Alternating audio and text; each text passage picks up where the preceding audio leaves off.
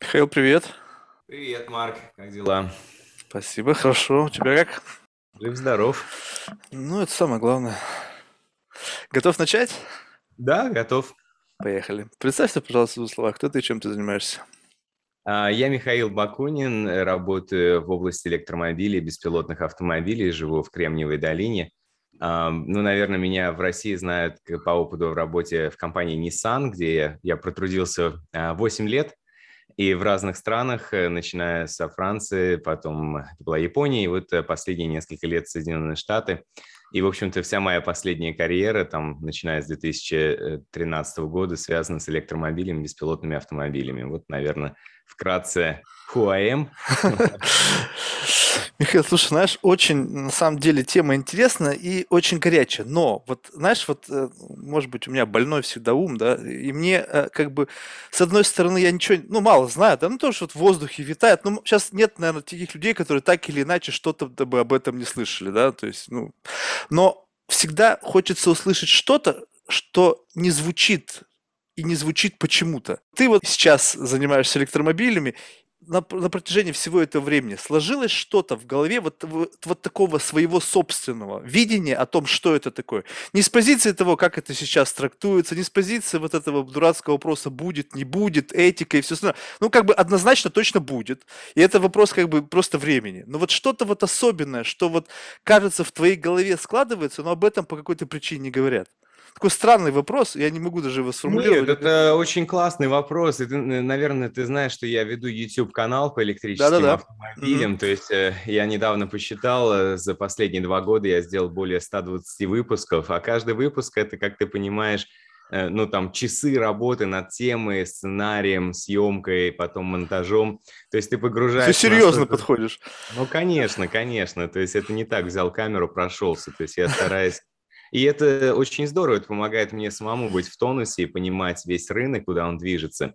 Ну, вот, наверное, из фундаментальных вещей по электромобилям, э, то есть э, все говорят, будет, не будет, особенно в России, да, то есть я не- на этой неделе участвовал э, в одной интересной конференции, э, которая организовывала «Газпром нефть», и, в общем-то, все время дискуссия сводилась, а нужны эти электромобили, будут они или нет, ну и, в принципе, и так все хорошо.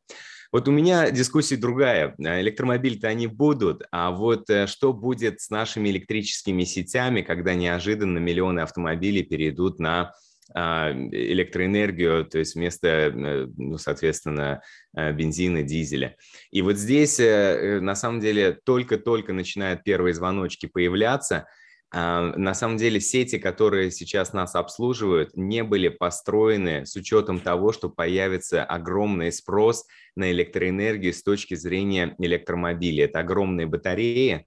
И э, когда мы говорим о пассажирских машинах, это, наверное, э, зарядка в гараже где-то или на шоссе, но появится и большое количество такого, м, ну, на английском medium and heavy duty transport, то есть это, получается, доставщики, автобусы, грузовики. А, Если сейчас батарея приближается там, к 100 киловатт-часам, то у этих ребят батареи будут в сотнях киловаттах-часов, Мгм, поэтому даже автобусы электрические сейчас там к 200 приближаются, а грузовики будут приближаться там к ну, 300-400, иногда, может быть, 500. И вот чтобы все это зарядить, нужны просто огромные мощности и ресурсы, которые на сегодня не готовы. И в Калифорнии, например, очень острая проблема. Мы понимаем, что э, даже текущий спрос на электроэнергию создает большие проблемы для местных операторов, там PG&E и прочее. А, Летом на следующий год будет дефицит на 5 гигаватт. Э, Это огромный дефицит, это нужно что-то делать с этим. Да? И, наверное, вот э, здесь электромобили – это такой э, получается, э, э, с одной стороны, такое добро, да, то есть там э, clean transportation, там э, zero emissions, все, все эти слоганы. А с другой стороны, мы понимаем, что инфраструктура абсолютно не готова, и э, делается мало на сегодня для того, чтобы эту инфраструктуру подготовить. И здесь есть много решений, конечно, технологии шагнули широко вперед, но можно на уровне софта много решать, можно на уровне железа, можно на уровне генерации, на уровне дистрибуции. А, Я все про электроэнергию говорю. Но вот, наверное, это одно из таких откровений, а, связано с переходом вот на мою нынешнюю работу. И я понимаю, что ну, это в какой-то момент, э, на английском есть такое выражение, уткнемся в стеклянный потолок. То mm-hmm. есть вроде кажется, все взлетает, и действительно взлетает. Э, то есть 2021 год – это год электромобилей.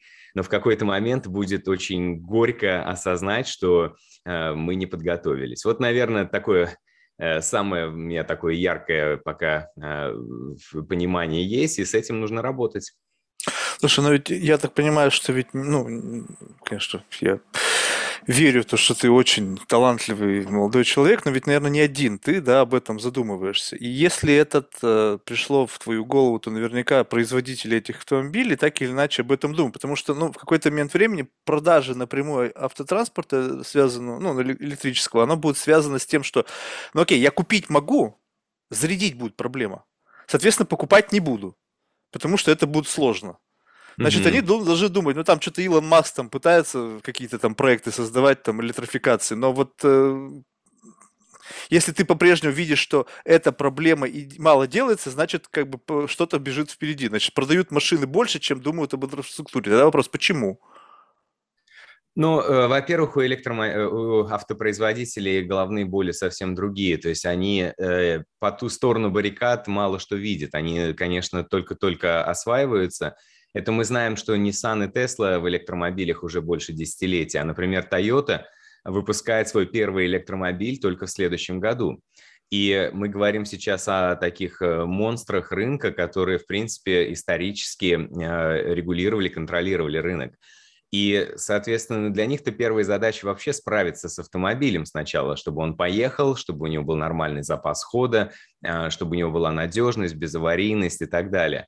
И тут возникает второй вопрос, э, такой вот стык между э, автопроизводителями и вот этими компаниями, которые обслуживают энергосети.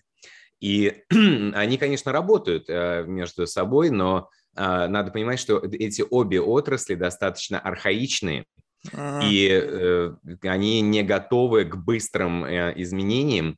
И, конечно, думают об этом люди, конечно, многие начинают понимать, но я так, э, насколько я вижу сегодня, а, понимание подходит к нужному уровню, а действия еще пока не подходят. И э, сроки и у автопроизводителей, и у энергокомпаний очень большие. То есть создать машину 5-7 лет, э, построить э, завод генерирующий – это годы, э, сделать там подключение – годы. И это требует огромных ресурсов, мы говорим о миллиардах долларов. И э, вместо того, чтобы решать проблему, регуляторы иногда делают очень хитрые ходы. А, вот, например, в Англии сейчас а, подняли закон, который, я думаю, что будет принят. В общем-то, все зарядные устройства должны иметь возможность э, как бы это сказать, в общем, у них функция smart charging а должна быть установлена, но это э, будет принудительно сделано, что электромобили, особенно в частном секторе, не будут заряжаться в часы пик. То есть вместо того, чтобы проблему решать, они проблему просто заплаткой, да, то есть они уменьшают комфорт, то есть, э, ну, для владельца бензинового автомобиля представить, да, то есть, например, с 4 до 9 вечера заливать бензин нельзя, да, ну, вот это примерно аналог. Вот то же самое будет в Англии, начиная, если не ошибаюсь, это с мая следующего года, а, все новые зарядные станции, в них будет прошивка, которая будет запрещать заряжать э, электромобили в часы пик. Вот э, решение, да, то есть если об этом не думать, этим не заниматься, вот к чему мы приходим. Слушай, ты знаешь, мне кажется, что тут можно еще, знаешь, во что упереться, что раз уж регуляторы вот к таким мерам идут, ты помнишь, раньше же был, ну или сейчас есть в какой-то мере топливный налог, да, то есть, э, а сейчас будет налог условно на заряжаемое устройство, то есть вот как бы ты, какой-то у тебя должен быть тарифный план, ты пользуешься раз этим устройством, которое нужно заряжать, и ты хочешь, чтобы заряжать его можно всегда и везде, будь добр, заплати, и мы тебе построим инфраструктуру. Ну, возможно, возможно, но э, мне, мне не нравится это направление, это, конечно, тормозит переход на электротранспорт, но э, вот в Англии проникновение хорошее, то есть в Англии много производится электромобилей, И вообще Лондон далеко пошел, например, с запретом въезда в центр города, то есть там ну, не совсем запрет, но въехать э, на бензиновом автомобиле стоит дорого, например. И много разных э, инструментов, которые они использовали, чтобы стимулировать переход на электромобили. Добились своего электромобиля теперь много.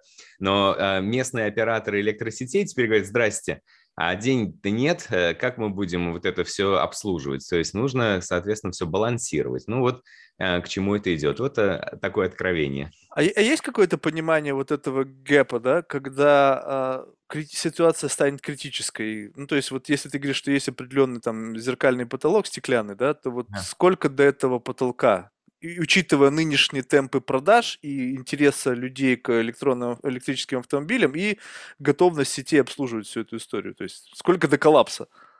Ну, э, до коллапса не так долго, на самом деле. То есть вот мы говорим про Англию, ну, у меня под рукой цифр нет, но в целом в продажах электромобили сегодня занимают обычно менее 5%. Ну, может быть, а, если исключить такие страны, как Китай и Норвегия, где там больше 50%, но вот а, в обычных э, странах это в США, например, точно менее 5%, ну, допустим, в Англии вот примерно такой же порог.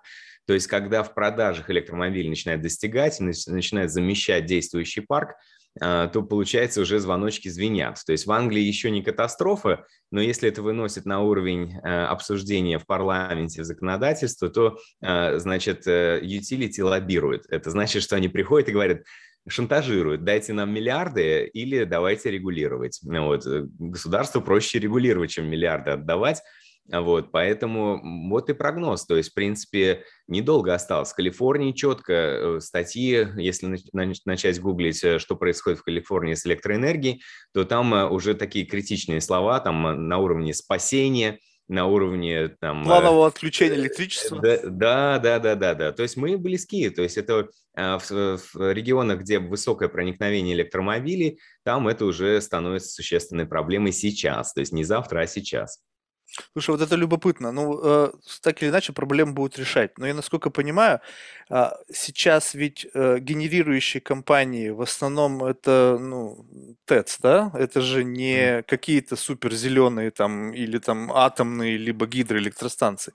И, соответственно, э, когда начнется вопрос, что нужно, нужно строить инфраструктуру, что строить-то будет? То есть уже будут строить с учетом вот этой зеленой повестки, тогда что? Атомные, Гидра. Гидра это вообще, мне кажется, очень долгая история. Атомные там опять начнут флагами махать, что ай-яй-яй. И вот как? ТЭЦ тогда какого хрена? Тогда что мы ушли от того, что, ну окей, мы не будем ездить на машинах, может быть, города будут чище, но генерирующие компании будут выбрасывать столько в атмосферу, что вроде шил на мыло поменяли. Ну, вообще большой тренд сегодня в мире – это э, как работала э, электроэнергетика в последние 50 лет. А, была генерация, была дистрибуция, была локальное распределение. То есть в, ну, в развитых странах обычно это три разных компании, а вот, в менее развитых странах одна компания будет Э, от генерации до конечного пользователя, в принципе, всей структурой владеть. И э, это считалось всегда нормально, то есть высоковольтные провода, передача электроэнергии, потом снижаем э, вольтаж, и все это переходит на локальное потребление там в, в домах, да, в наших квартирах. И эта схема всегда работала, всегда было именно так. И особенно если есть большая генерация, как, например, атомная энергия или там гидро, но к чему сейчас э, сдвиг идет, и мы уже не раз упомянули сегодня Теслу и Илона Маска, mm-hmm. это, конечно, локальная генерация. Крыша и блокчейн, сам... да? Да, да, да, да. То есть э, идет такой э, сдвиг и ментальный, и индустриальный, что я думаю, в ближайшие десятилетия очень изменится пропорция генерации электроэнергии. Среди моих друзей очень много людей, которые абсолютно Э, self-sustainable, то есть как э, они могут себя полностью обеспечить электроэнергией за счет э, солнечных панелей и дополнительных батарей либо электромобилей. То есть это одно из решений, и оно э, очень э, неплохое. Это в солнечной есть, Калифорнии, тут тоже нужно учитывать. Солнеч... Ну, я бы сказал так, что э, в солнечной Калифорнии это идеальный случай, но солнечными панелями пользуются и в зимних штатах, то есть, э, конечно, добавляется проблема с тем, что нужно крыши чистить и э, так далее, но э, в принципе это не безумно, то есть mm-hmm. просто увеличивается период возврата инвестиций, но в целом это не безумная идея. Я думаю, это часть проблемы. Вторая часть решения точнее, а вторая часть решения – это smart charging или вот bidirectional charging, то есть когда электромобиль во-первых, заряжается в правильные часы. То есть у меня, например, он заряжается с 12 ночи до 8 утра, по пониженному тарифу, и, соответственно, я не создаю никакой дополнительной нагрузки на сеть. Не всегда это спасает, но тем не менее вот эти раз, разумные, допустим, э, системы, они должны быть.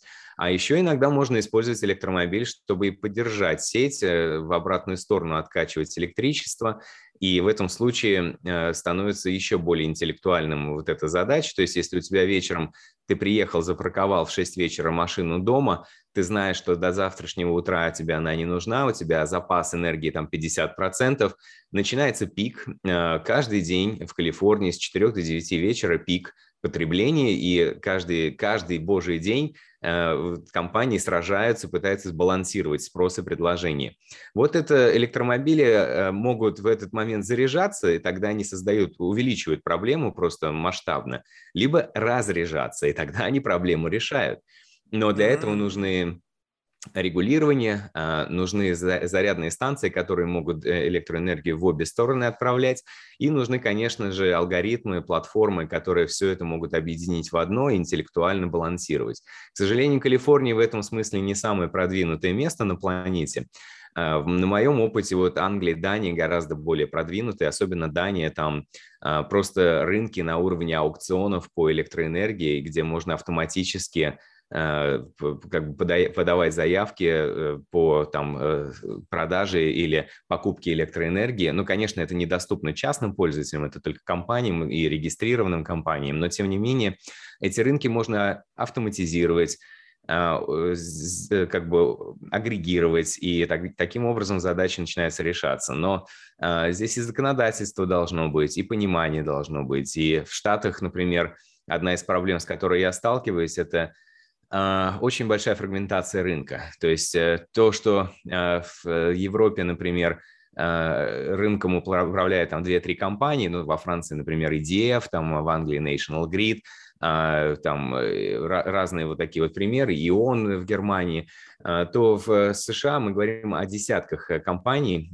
то есть рынок очень такой фрагментированный, и, соответственно, нет такой общей повестки, то есть нет такого решения, на всю страну давайте сделаем так. И даже если такое решение появится, во много, в многих случаях компании частные, они не, обяза, не обязаны следовать вот этим решениям. Поэтому именно в США вот эта проблема, мне кажется, она будет более болезненной. И, конечно, ну, нужны какие-то, я не знаю, грамотные решения, которых на сегодня недостаточно еще. Слушай, а вот это ну, то, что, понятно, ситуация понятна, как всегда, бюрократическая машина очень инертная, но вот э, что, на твой взгляд, послужит сигналом к тому, что пора что-то срочно предпринимать. Ну, то есть, если сейчас, то есть, как-то так все у нас всегда бывает, что пока жареный петух там в одно место не клюнул, ни, никаких таких серьезных изменений не происходит. Вот ты об этом говоришь вполне себе логично. Есть какой-то даже вот в рамках вот нашего разговора какой-то кажущийся сценарий того, как это могло бы быть сделано. Где-то уже пытаются это имплементировать. Но вот таких массовых движений нет. Это потому, что пока доля все-таки электротранспорта не настолько велика, что как бы, а, играются там ребята. Пусть пока мы там не увеличим долю там хотя бы до 20-30%, мы на это внимание обращать не будем. Но э, не получится не обращать внимания. Вот э, когда начинается отключение электроэнергии, тогда э, начинается общественное мнение, тогда начинают поднимать вопросы а зачем мы платим эти счета, если наша электрокомпания не может нас обеспечить, а зачем нам нужен такой губернатор, который не может заставить электрокомпании работать, и тогда начинаются проблемы а, социального уровня. Так вот, э, в Калифорнии отключение электрической энергии становится, ну, здесь это обыденность. То есть до переезда в Калифорнию э, я думал, что это так, такие экстренные случаи вообще э, настолько, ну, то есть это такое архаичное явление, которое из прошлого века.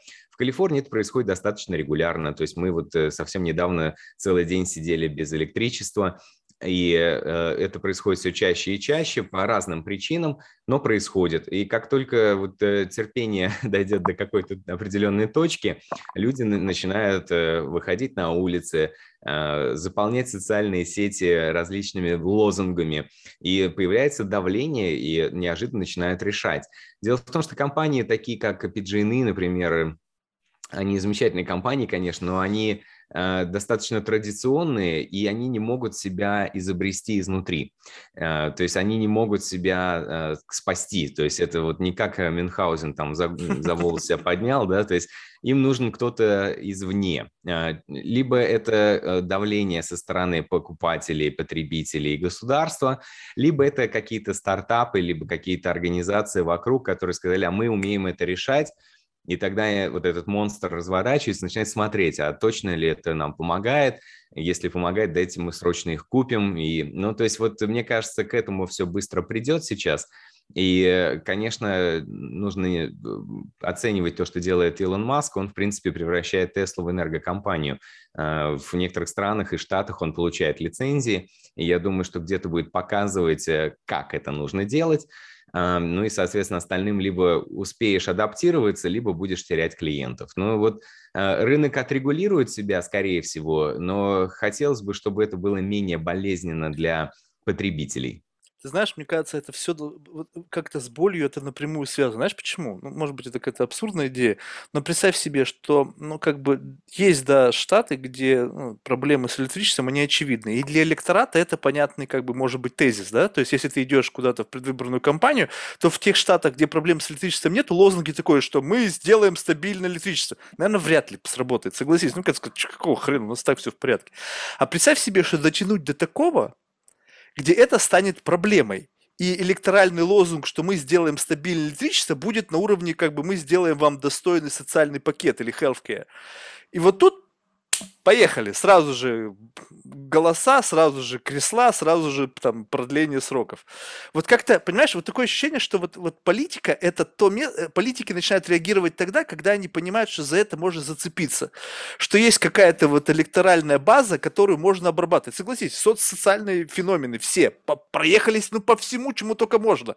Эксплуатировали даже Куанон, хотя ну, это вообще полный бред, да, но и то умудрились увидеть в этом электоральную базу и на тебе вскочили в эту историю. И вот тут такое ощущение, что пока почему такое вялое движение, правильно ты сказал, что много компаний, частные компании, все очень энергные, непонятно, там нету какой-то сообщенности, а наверху не видят пока, что это очевидно, да, может быть, на, на выборах мэра или губернатора тех или иных штатов это важно, но уровне страны пока, ну, так себе. А, правда, но вот э, чем мне еще политика не нравится, я вот, э, честно говоря, больше, э, если говорить о политических э, предпочтениях, в сторону монархии смотрю. Но, но много политиков, они краткосрочные, решают задачи там на 2-4 года, там, ну, максимум на 8. На время правления. На время правления. То есть нужно э, словить правильную э, тему, э, ее отработать и, в общем-то, заработать баллы какие-то.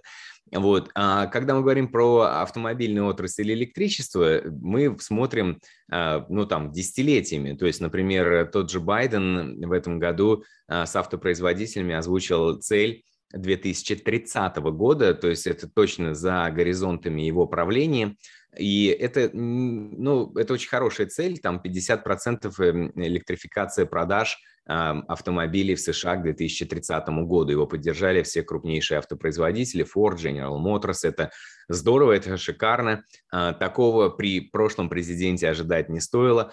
Но э, имплементация уже будет не совсем его проблемой. То есть он уйдет, кто-то придет следующий, может, повестка поменяется и так далее.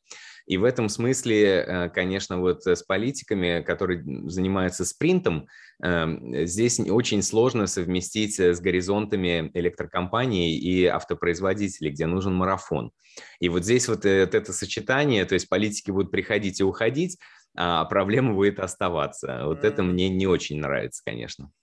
Слушай, вот это, кстати, тоже отдельная тема. Вот, э, ну, скажем так, э, ну, ты ее поднял, поскольку ты просто глубоко в теме. Вот э, сколько из тех людей, кем ты общаешься, кто тоже там ездит там на Тесле или еще просто тот или иной электрический автомобиль, они вообще вдумываются и вникают в суть вот потенциально того, что может ждать тебя как владельца электрокара, если ситуация не изменится. Вот что основной драйвер сейчас покупки? Ну, Теслу понятно, вообще непонятно, почему покупают. Вряд ли думают, что это электрокар. То есть, мне кажется, основная идея то, что это какой-то такой современный модный девайс. Но вот насколько в повестке автовладельцев вообще эта тема проскальзывает? Автовладельцев нет, абсолютно нет. То есть э, мы до этого еще не дошли. Э, а вот э, среди автопроизводителей, электрокомпаний начинает. Но опять же, автопроизводители, если взять традиционных, которым по 100 лет, там 99,9 компаний еще живет ментальностью бензиновых и дизельных двигателей. И эти темы, то есть им нужно сначала ментальность поменять, а потом еще разобраться, что происходит за пределами отрасли. Я бы так сказал, даже в очень крупных автопроизводителях, которые очень, э, так сказать, коммитят, э, то, может быть, там 1% начинает понимать, что происходит. А, но здесь э, интересно, что рынок сейчас задает не традиционные автопроизводители, а компании типа Tesla, Rivian, Lucid, а, новые игроки, и, конечно же, у них понимание гораздо глубже. То есть поэтому Tesla идет и в Solar, и в battery storage, и поэтому они начинают получать лицензии как операторы электроэнергии. И, конечно же, они понимают, к чему все это движется. Но э, этот уровень понимания искусственно насадить сложно, и, наверное, поэтому будет э, рынок меняться и дальше. То есть на сегодня Tesla самая дорогая э, компания, она стоит дороже, чем весь автопром вместе взятый. Такое безумие, да? И это э, оценка не столько успехов компании на сегодня, сколько э, оценка того, как они мыслят, какие у них планы на будущее, да, куда они идут. Ты, вот, ты реально так думаешь? Конечно, конечно, я серьезно так думаю. Мне кажется, просто вот в числе всех тех, кто является так или иначе акционером Теслы, людей, которые думают так, как ты, ну, наверное, их большинство, но есть большая часть людей, которые просто почему-то делают это, потому что им, не знаю, нравится Тесла, нравится там, Илон Маск, нравится идея чего-то вот такого, без глубокого понимания того, что вообще это из себя представляет. А это связанные вещи. То есть э, для меня, например, Э, ну, я почти там 10 лет э, в отрасли и э, еще занимался электромобилями тогда, когда это было игрушкой для большинства людей. Но есть люди, которые это интуитивно понимают, которым, в принципе, в целом нравится зеленая энергетика. И, то есть, глубина понимания может быть разным, но уровень одобрения, он схож, да, то есть вот, наверное, и реакция получается оттуда. Слушай, а ты не думаешь, что вот, ну, как бы проблема вот э, связанная с тем, что инфраструктура не готова, она позволит прийти к какому-то технологическому... Я просто сейчас абсолютно не понимаю вообще, о чем я говорю. Вот может быть просто э, энергоемкость аккумуляторов изменится, потребление изменится. То есть возможен ли вот в силу того, что есть какая-то стена, да, связанная с изменением инфраструктуры, что приведет к какому-то технологическому прорыву, который позволит просто при нынешних мощностях изменить специфику потребления, не знаю, сделать более эффективный двигатель, более энергоемкую батарею. Ну, я не знаю, что-то, что mm-hmm. как бы в этой ситуации сказать, ну окей, мы не можем так, пойдем вот так, и вот вам решение. Я бы очень хотел сказать, что да, конечно, очень хотелось бы на, на это надеяться. Вот там разработки идут там solid state battery там и так далее. Там а, часто появляются статьи, мне все друзья переслали, смотри, там машина заряжается за 5 минут, или там смотри, э, solid state battery, они могут... Но вот э, на самом деле из того, что я вижу из отрасли, изнутри, а, это а, я чудо не ожидаю в следующие 3-5 лет. А, может быть, оно где-то произойдет, но не в следующие 3-5 лет. Но что я могу сказать? Дело в том, что технологии, которые уже доступны человечеству и доступны многим компаниям, даже нормальная имплементация этих технологий позволит э, многие проблемы решить. То есть я бы сейчас не сфокусировался на поиске прорывного решения, там чудо, да, а, а просто бы э, все, что мы умели и смогли наработать, давайте это применим. То есть э, много всего э, лежит на полках, либо используется там в мелких масштабах. Вот если это все реализовать, то, возможно, с, с проблемами будет попроще. И, ну вот э, я уже сегодня упомянул вот о возможности заряжать и разряжать электромобиль. Э, эта функция на Nissan Leaf была доступна с 2013 года, но почему бы ее не сделать доступной на всех автомобилях э, и, соответственно, поменять законодательство и поменять правила регулирования у электрокомпаний и просто, ну, как бы срезать огромный пласт проблем. Это возможно. Ну и есть и другие решения. По батареям, например, они, к сожалению, пока изменяются таким эволюционным путем, а, то есть прям существенного прорыва мы не видим даже у Теслы. Когда они декларируют, ну это было год назад на Battery Day, они рассказывали, что будет происходить с батареей в следующие там 5-10 лет. И э, там э, очень много разных параметров, которые они меняют и экспериментируют и с химическими Э, элементами и э, с компоновкой и, и так далее, и так далее, все это приводит к эффективности, там, ну, улучшения там на 40%, допустим. Но нет такого, что там фундаментальный сдвиг, там через три года мы там, э, батареи стали летать, да, то есть нет такого. Вот, то есть и эти люди достаточно глубоко в бизнесе, то есть они производят миллионы автомобилей уже сегодня. Поэтому если мы не видим этого от таких компаний, как Tesla, таких обещаний, то я бы сказал, что это эволюционный, а не революционный путь развития на сегодня. И э, много лежит на полках того, что нужно использовать. Там зарядные станции по 350 киловатт. Э, это очень много, это безумная цифра. Э, стандарт уже принят – а количество таких станций, ну, там, по крайней мере, в моем окружении трудно найти их даже, да. То есть э, нужно просто докручивать, доделывать то, что уже наработали, и это уже будет неплохо. Слушай, а вот, ну, может быть, есть какая-то информация о том вообще, на- то есть есть ли понимание, вот знаешь, как есть какой-то физики, там говорят, что вот некоторый там тупик, да, то есть вот, ну, уперлись во что-то там, темная материя, там дальше непонятно что. Вот здесь вот, может быть, это тоже просто какой-то такой несколько тупиковый, ну вот в этом, ладно, в какой-то промежуток там 40%, потом там еще через какой-то промежуток, ну еще 20%, ну потом еще там 10 выжили и все. Вот, вот неважно уже, там никакие там ни редкоземельные металлы, ни химические эксперименты не приводят к увеличению ну, емкости батареи. Что дальше? Тогда, может быть, просто это какая-то просто, опять же, вот эта вся история с электрокарами, это просто какой-то, может быть, переходной этап между более эффективными, совершенно принципиально новыми двигателями. Вот э, здесь момент такой интересный. Э, дело в том, что у электромоторов очень высокий КПД. Угу. Он он приближается к 100%. То есть это, э, это безумный показатель, если посмотреть и сравнить с двигателями внутреннего сгорания. То есть это uh-huh. несопоставимо, это разные поколения. Но электромоторы были известны, э, ну, там, 100 лет назад, также 120 лет назад. И эм, я как-то делал на канале э, выпуск истории электромобилей. В начале 20 века электромобили занимали в США 40% рынка. В какой-то момент отрасль повернула не туда, и мы перешли, вот, э, сжигали бензин. Вот. Но, тем не менее, то есть сейчас эта борьба за улучшение электромоторов, это на самом деле, ну да, ты можешь маржинально увеличить. Действительно, а, там электромоторы, там Люсиды и Теслы, можно сравнивать и говорить, что там где-то чуть-чуть лучше, чуть-чуть хуже, но по сравнению с вот со всей остальной отраслью бензиновой, это просто другое поколение, и выше 100% ты уже не, не прыгнешь, то есть там уже предел очень близок.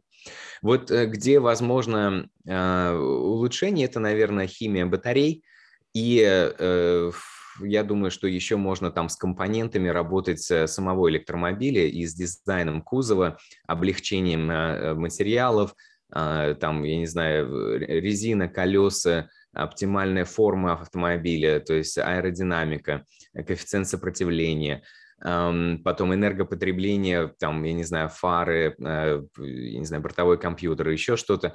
То есть вот с этим можно играть, э, и э, опять же Tesla очень хорошо это делает, очень шикарные показатели, недостижимые пока в отрасли, то есть нет ни одного автомобиля, у которого есть похожие показатели по коэффициенту там, сопротивления воздуха, например. Они шикарно все это задизайнили, но Опять же, мне кажется, это такое немножко эволюционное развитие, потому что ну, вот оптимальный, оптимальную форму уже, мне кажется, почти нашли, да, то есть, э, ну, оптимально имеется в виду, чтобы пассажиру было удобно, uh-huh, и автомобиль uh-huh. нормально ехал, да, то есть можно, конечно, таблетку запустить э, спортивную, но, но в ней ездить неудобно. И вот здесь вот будут продолжаться поиски, там, алюминиевый корпус автомобиля, да, чтобы облегчить сильно потом э, сделать э, там меньше э, деталей просто в автомобиле, там проще в производстве для удобства сделать. Может быть, резины, вот эксперименты идут какие-то, то есть электромобили используют обычно резину, которая тоже сопротивление качению гораздо меньше, и, соответственно, запас хода увеличивается. Есть нюансы, но там pump вот Tesla добавила на последние Э, там Model Y и теперь на Model 3. То есть э, это получается обогрев, охлаждение автомобиля, э, эффективность увеличивается. То есть все, но это не революция, все технологии были известны. То есть это все могли рисовать и 50 лет назад. Вот просто сейчас под потребности электромобилей начинают поднимать вот эти все материалы и смотреть, как их по-другому скомпоновать, куда идти, как лучше сделать. И кто-то успешнее, кто-то менее успешно но тем не менее это все движется. И опять же, я вижу, что это эволюционный путь, то есть и здесь можно подпилить, и здесь улучшить. А, выходит новый электромобиль, я сразу смотрю, так, ага, а, использовали старую платформу, багажник маловат, пол э, там с каким-то тоннелем в середине, неудобно садиться сзади, вот, впереди нет франка, то есть, понятно, платформа была использована старая, поленились или денег не хватило. Вот. Но если заниматься этим серьезно, то можно как бы улучшать. И мне кажется, а, электромобили не будут занимать 100% долю рынка никогда. То есть всегда будет оставаться место и для других видов топлива. Это безусловно. Но то, что электромобили сейчас а, задают тренд и будут задавать тренд в следующие а, десятилетия, это для меня очевидно. Слушай, тогда вот, ну, знаешь, немножечко футуристики. Вот вообще, в принципе, вот э, насколько э, стоит связывать будущее с автомобилем как средство передвижения? А, да, э, хороший вопрос. Здесь, знаешь, то, что я думал три года назад, могло сильно поменяться во время ковида. И вот мы то, что видим сейчас, на самом деле, mobility – Э, не, не настолько острая проблема, когда есть Zoom, например. Вот. И, соответственно, раньше многие компании решали проблему mobility, мы видели пробки, мы видели эти проблемы, но когда ты можешь 80% э, времени э, работать просто не выходя из своего кабинета, mobility становится менее острой проблемой, и я думаю, что она всегда будет решаться комбинацией различных, э, различного транспорта. И вот э, мы попали в такой момент э, вот с этим интервью, я как раз меняю работу сейчас. И моя прошлая работа находилась в Сан-Диего, я живу в Кремниевой долине. Uh-huh. И я практически не испытываю никакого дискомфорта, работая там в часе лета от моего офиса. Э, когда нужно, я прилетаю, там работаю три дня, например, улетаю обратно, и такой график абсолютно нормальный. То есть э, а, как бы просто количество полетов, а, поездок э, снижается. Следующая моя работа будет в Сан-Франциско, и я сразу запаниковал, то есть все эти пробки, нужна ли вторая машина. И я сделал для себя вывод, мне вторая машина сегодня не нужна. А, есть поезд, который ходит по Кремниевой долине, называется Caltrain. Uh-huh. Архаичный, страшный, гудит, шумит, э, дымит. А, но салоны более-менее приличные, комфортные. Перевозят велосипеды, есть два, два вагона с велосипедами. И, в общем-то, я перешел э, к такой вот э, другой концепции, более европейской, у меня сохранился складной велосипед Бромптон английский, то есть в Лондоне ребята, которые э, могут услышать этот подкаст, наверное, знают, это очень компактный, красивый, э, удобный велосипед э, именно для комьюта. И он, его разрешает брать в основной вагон, можно положить под кресло. Стоит безумных денег. Я покупал этот велосипед для себя давно, посмотрел цены. Цена начинается там с 1800 долларов за базовый, да, то есть и до 5000. Ну, безумие. Но, тем не менее, менее, а, я как бы не думал, что я вернусь э, к вот этому студенческому способу передвижения. Теперь у меня будет велосипед и, соответственно, поезд, и снова велосипед, и я в офисе. И это будет стоить тоже недешево, а, потому что, ну вот для тех, кто слушает по-русски, например, абонемент на месяц э, на Caltrain стоит практически там 500 долларов, да, то есть э, безумные деньги. Но все равно это дешевле, чем покупать вторую машину, и платить за парковку в Сан-Франциско это будет, э, будет в 2-3 раза дороже. Поэтому uh-huh, uh-huh. я так подумал, а здорово, а в поезде ведь можно и читать, и слушать э, подкасты, да, например.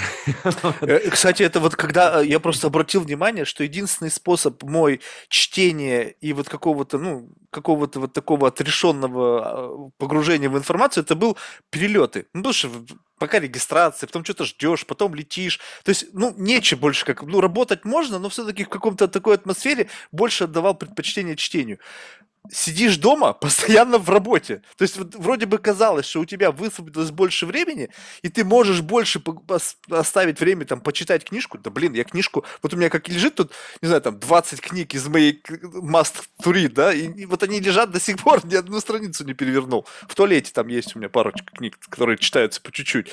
Но мне кажется, вот такой момент я всегда удивлялся. Знаешь, вот у меня просто брат, он очень часто из Лонг-Айленда ездит там на, на, на, на, поезде. Я думаю, блин, какого хрена? Это ж целый... Ну, как... Два часа в день ты выбрасываешь. Блин, почему выбрасываешь? То есть можно что-то полезное из, из этого извлекать. Да, я тоже пытаюсь таким образом смотреть на проблему, и в США это кажется немножко странным, но понятно, что западное и восточное побережье еще кое-как общественный транспорт присутствует, вот, но для остальной Америки это, конечно, удивительно. Но когда я жил в Европе, там во Франции, в Испании, а, там общественный транспорт это нормально. Ты автомобиль используешь, когда он тебе действительно нужен. Чаще всего это какие-то поездки или супермаркет или так далее. Но э, вообще, да, поезд это здорово. То есть э, буду смотреть, как получается. Но опять же, гибриды. То есть раньше мы можно, можно было говорить о том, что нужна машина ездить в офис каждый день. Э, будешь в пробках проводить такое-то время. Сейчас выглядит все по-другому. Нужна ли машина? Можно ли обойтись э, как вот модное слово микромобилити, да, я вот выбирал между электрическим скутером и велосипедом. Э, там, можно ли обойтись поездкой там один или два раза в офис, а не обязательно ездить пять раз. И, может быть, э, вместо того, чтобы ездить в офис, может быть, с командой ты летишь к клиенту, например, и там встречаешься, да? То есть эм, получается набор гибридов, и каждый раз ты будешь думать, ага, а, в офис это два часа, может быть, сегодня мы на зуме посидим, и тоже нормально. То есть нужно понимать, э, ради чего ты инвестируешь два часа в, там, в поездку, например. Да? То есть эти моменты, э, я думаю, что сейчас происходит такой сдвиг в понимании вообще mobility, и качество использования время. И я думаю, что назад мы не будем возвращаться уже окончательно. А, скорее всего, все это будет э, в такой очень гибридной форме. И э, изначально это подхватили, понятно, всякие стартапы, да, то есть я вот искал работу, и один стартап мне а, прямым текстом говорит, знаешь, у нас офиса нет, мы полностью remote company, а это компания, которая стоит сотни миллионов долларов. Э, полностью ремоут, и у нас нет плана создавать офис вообще. То есть мы встречаемся два раза в год и по необходимости отдельной команды, но у нас нет и не будет офиса. Я такой, вот это интересно. Но от стартапов это можно ожидать, но э, есть и большие корпорации, которые тоже не возвращают сотрудников обратно в офис и добавляют достаточно большую гибкость. Слушай, а еще вот, вот, ну, помнишь же, ты рассказывал, что Маск сегодня у нас какой-то так не, не, не, не исчезает из нашей беседы. У него же там какая-то boring company, вот эти вот туннели, где ты можешь как бы погрузиться и там на какую-то платформу, и там с, с бешеной скоростью тебя кинуло. А вот нельзя, не, можно ли себе представить, что transportation, вот именно public transportation, будет вот такого плана? Не то чтобы как бы метро, да, и где в бочке набиваются люди там, и куда-то там они все едут, есть станции, а вот такой вот достаточно, ну, как бы комфортный. Вот у меня есть немножечко вот во всем этом общественном транспорте, я не хочу показаться конжой, но есть такой, знаешь, небольшой элемент мизотропии. Ну, как-то, ну, как бы хочется вот какой-то private space, да, немножечко. И вот для таких людей, может быть, таких немного, как я, но вот хотелось бы, чтобы вот эта кабинка была поменьше. Вот, э, грубо говоря, метро с очень развитой сетью, но вот такого плана, что ты там сел, и там вот кабинка, и куда-то тебя абсолютно к нужному месту кинуло за считанные там минуты. Вот это вот такое же какое-то футуристическое транспортейшн будущего. Нет? Это Ну, конечно, да, конечно, да, конечно, да.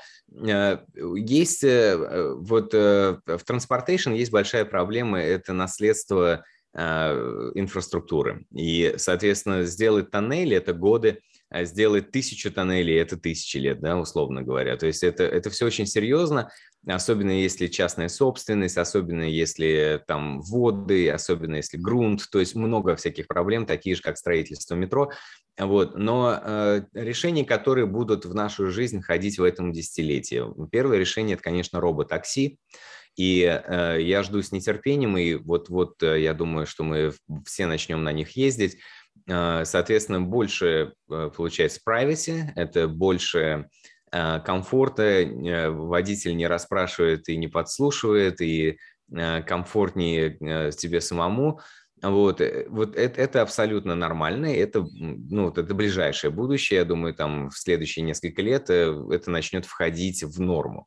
И, конечно, для меня сегодня мы сократились с двух машин до одной, в семье во время ковида, нам просто не нужны две машины. И мне приходится иногда брать Uber. А, потому что не хватает, да? Это супер изобретение, просто супер. Я да. пока, ну, первое время, пока у меня в Нью-Йорке не было машины, то есть я просто я не мог нарадоваться о том, что нажимаешь на кнопку и магическим образом появляется автомобиль. Не нужно вот. ничего ждать, махать, что-то объяснять, просто бесит. Торговаться, да, кэш доставать и так далее. Вот, то есть э, э, Uber это прекрасно, но когда Uber будет приезжать без водителя, это будет просто великолепно. То есть просто, просто великолепно. Это то, что буквально прям сегодня да, начинается. И второе, что достаточно скоро тоже начнет появляться, это на английском э, получается eVTOL, э, электрический vertical take-off and landing, то есть это аналог вертолетов, только дроны, условно говоря, да. И, значит, такие штуки ну, разрабатываются сейчас очень активно. Есть несколько крупных компаний, вот в долине это, наверное, там Whisk и Joby, есть э, несколько других очень известных стартапов. Недавно вот э, в Японии разрешили одному подобному проекту уже летать. Вот. Э, там бизнес-модель интересная, то есть это тоже гибридный способ путешествия. 3-4 пассажира, и летишь от одного пода к другому, то есть, ну, например, да, Что-то как-то жизнеспособно да. мне это не верит. Вот знаешь почему? Представь себе, вот когда вот это жужжащий улей постоянно в городе. Представляешь, какой уровень шума будет вот от этих пропеллеров? Плюс это не совсем не, вообще не безопасно. Представляешь, после терактов 11 сентября разрешат летать в Нью-Йорке вот таким вертолетиком. Как-то очень тяжело, представляю себе. Ну, дело в том, что э, такси-вертолет в, э, в Нью-Йорке уже работает. То есть это, ну, там сути... люди, и там дистанция не над городом, а дистанция там куда-то там, не знаю, на дальней дистанции ездит. Ну, в Москве, насколько я знаю, тоже запускают такси, вертолеты там из Домодедово, там в Сити-центр, например, да. А, то есть э, есть use case, я не говорю, что это будет массово, это будет э, более дорогой вид э, транспорта, это будет, скажем так, менее шумный, чем вертолеты, с точки зрения безопасности я бы не волновался, честно говоря. То есть э, там э, системы, ну, в авиации уровень безопасности всегда гораздо выше, чем в автомобилях.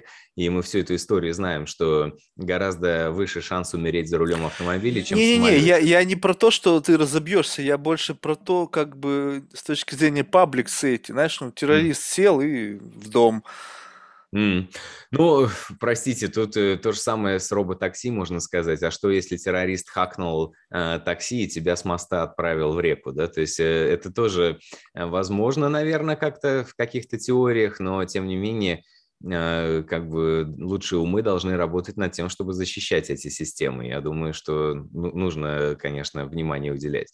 Но э, я вот думаю, что вот эти два транспорта будут э, э, сильно развиваться вот в этом десятилетии, соответственно, роботакси и вот ну, летающие такси, условно говоря, то есть электрические летающие такси.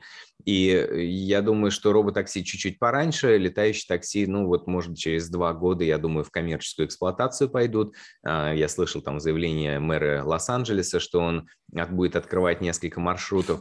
Это будет менее массово, чем роботакси, потому что и летать, и понятно, что э, и разрешения нужны, и э, площадок для взлета и посадки не так много будет. Но комбинация, например, роботакси, скутеров – велосипедов, летающих видов транспорта, ну и в конце концов свой личный автомобиль. Это, наверное, то, что нас ждет, и, соответственно, на каждом виде э, транспорта будут свои преимущества и недостатки. То есть понятно, что на летающем такси можно ну, там в расстоянии в 40 миль, там 50 миль быстро пролететь, но межгород, наверное, тяжеловато будет. А, но, соответственно, на автомобиле удобно можно э, поставить там, э, посадить всю семью, взять велосипед и уехать в кемпинг. Вот. Везде будут преимущества и недостатки, но комбинация, просто набор различных видов mobility, это, конечно, то, к чему мы идем.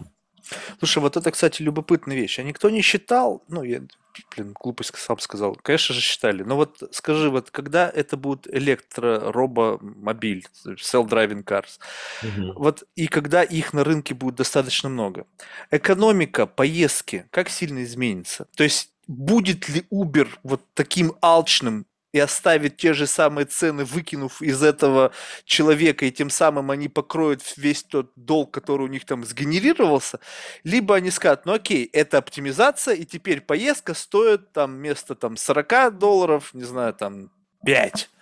Ну или там mm-hmm. сколько экономика вот покрывает. И тогда мне не нужен ни машина, мне не нужен мой водитель, который мне очень дорого обходится.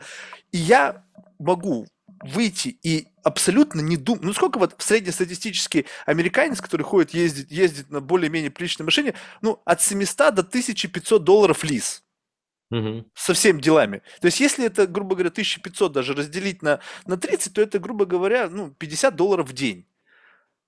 Вот может ли привести к тому, что 50 долларов в день будет стоить, вот, не знаю, там, каршеринг, электрокары, такси, неважно, с учетом того, что это будет 100% автономный автомобиль.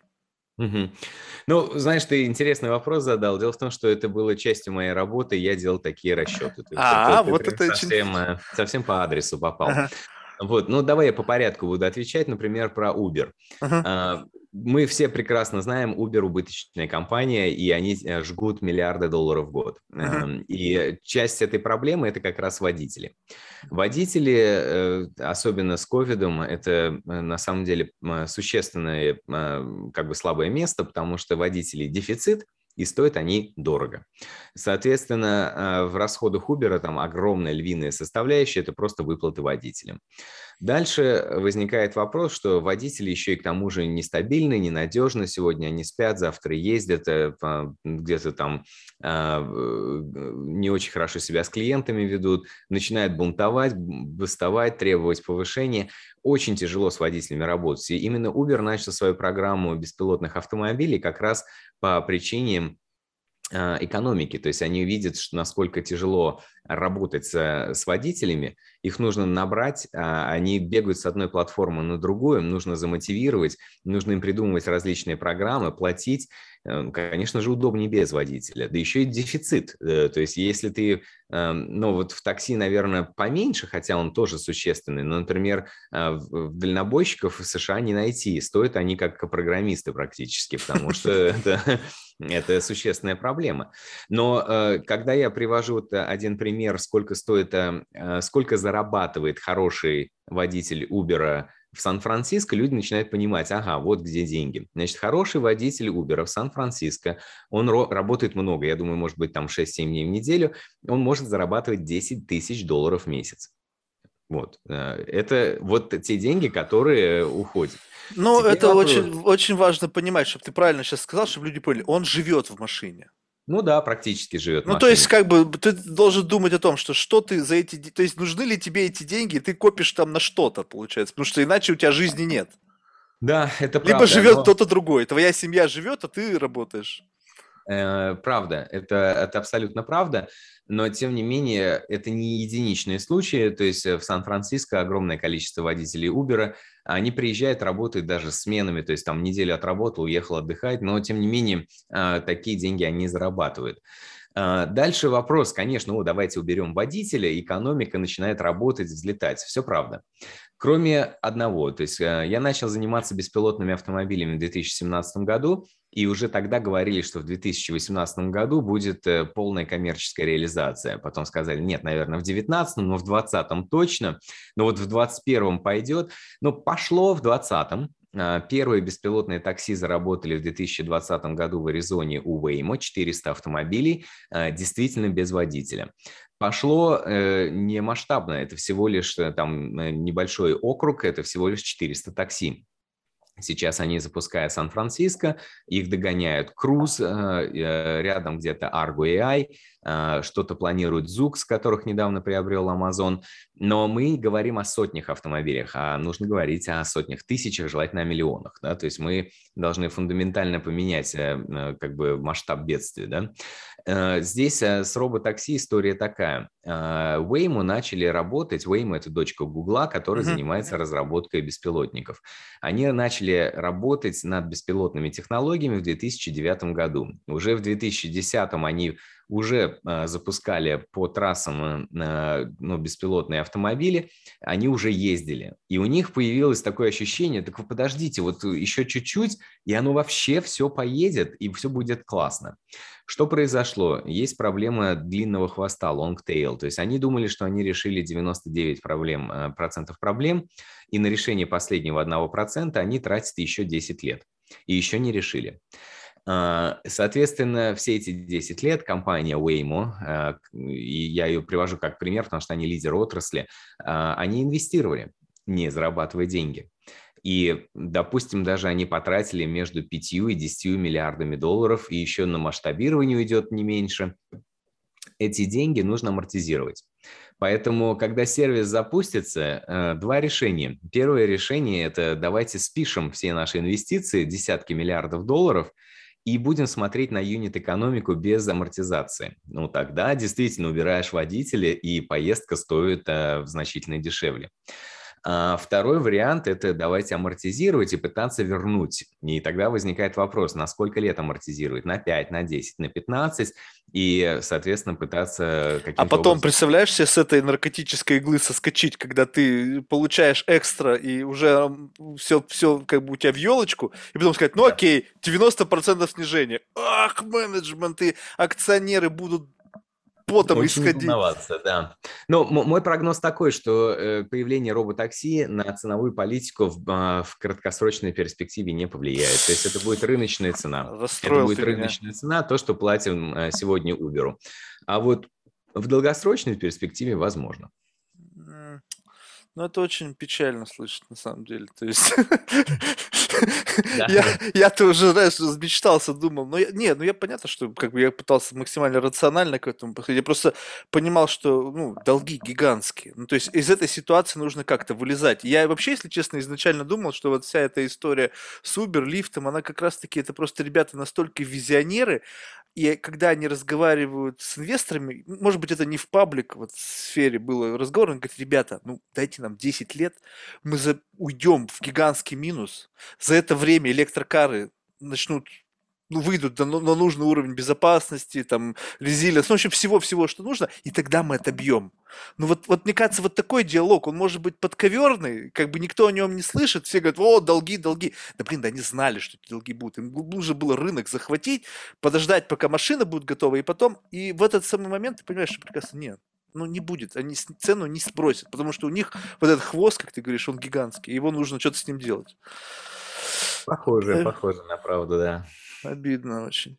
Потому что, знаешь, вот как-то вот э, на самом деле, вот знаешь, мне кажется, вот э, в, в любо, ну, идея самой жизни, вот э, кажется так, что это вот максимальное упрощение всех каких-то процессов. Знаешь, вот мы уже в какой-то мере мы находимся на этом пути, что появилась доставка, там уже еда там какая-то, но все равно вот я вот, ну, может быть, мне не хватает, да, я как бы решил проблему передвижения, да, в городе, потому что раньше я тратил, блин, по 40 минут, чтобы найти паркинг, извини меня, а потом сейчас с водителем, мне выходит это дороже по итогу, но голова не болит вообще.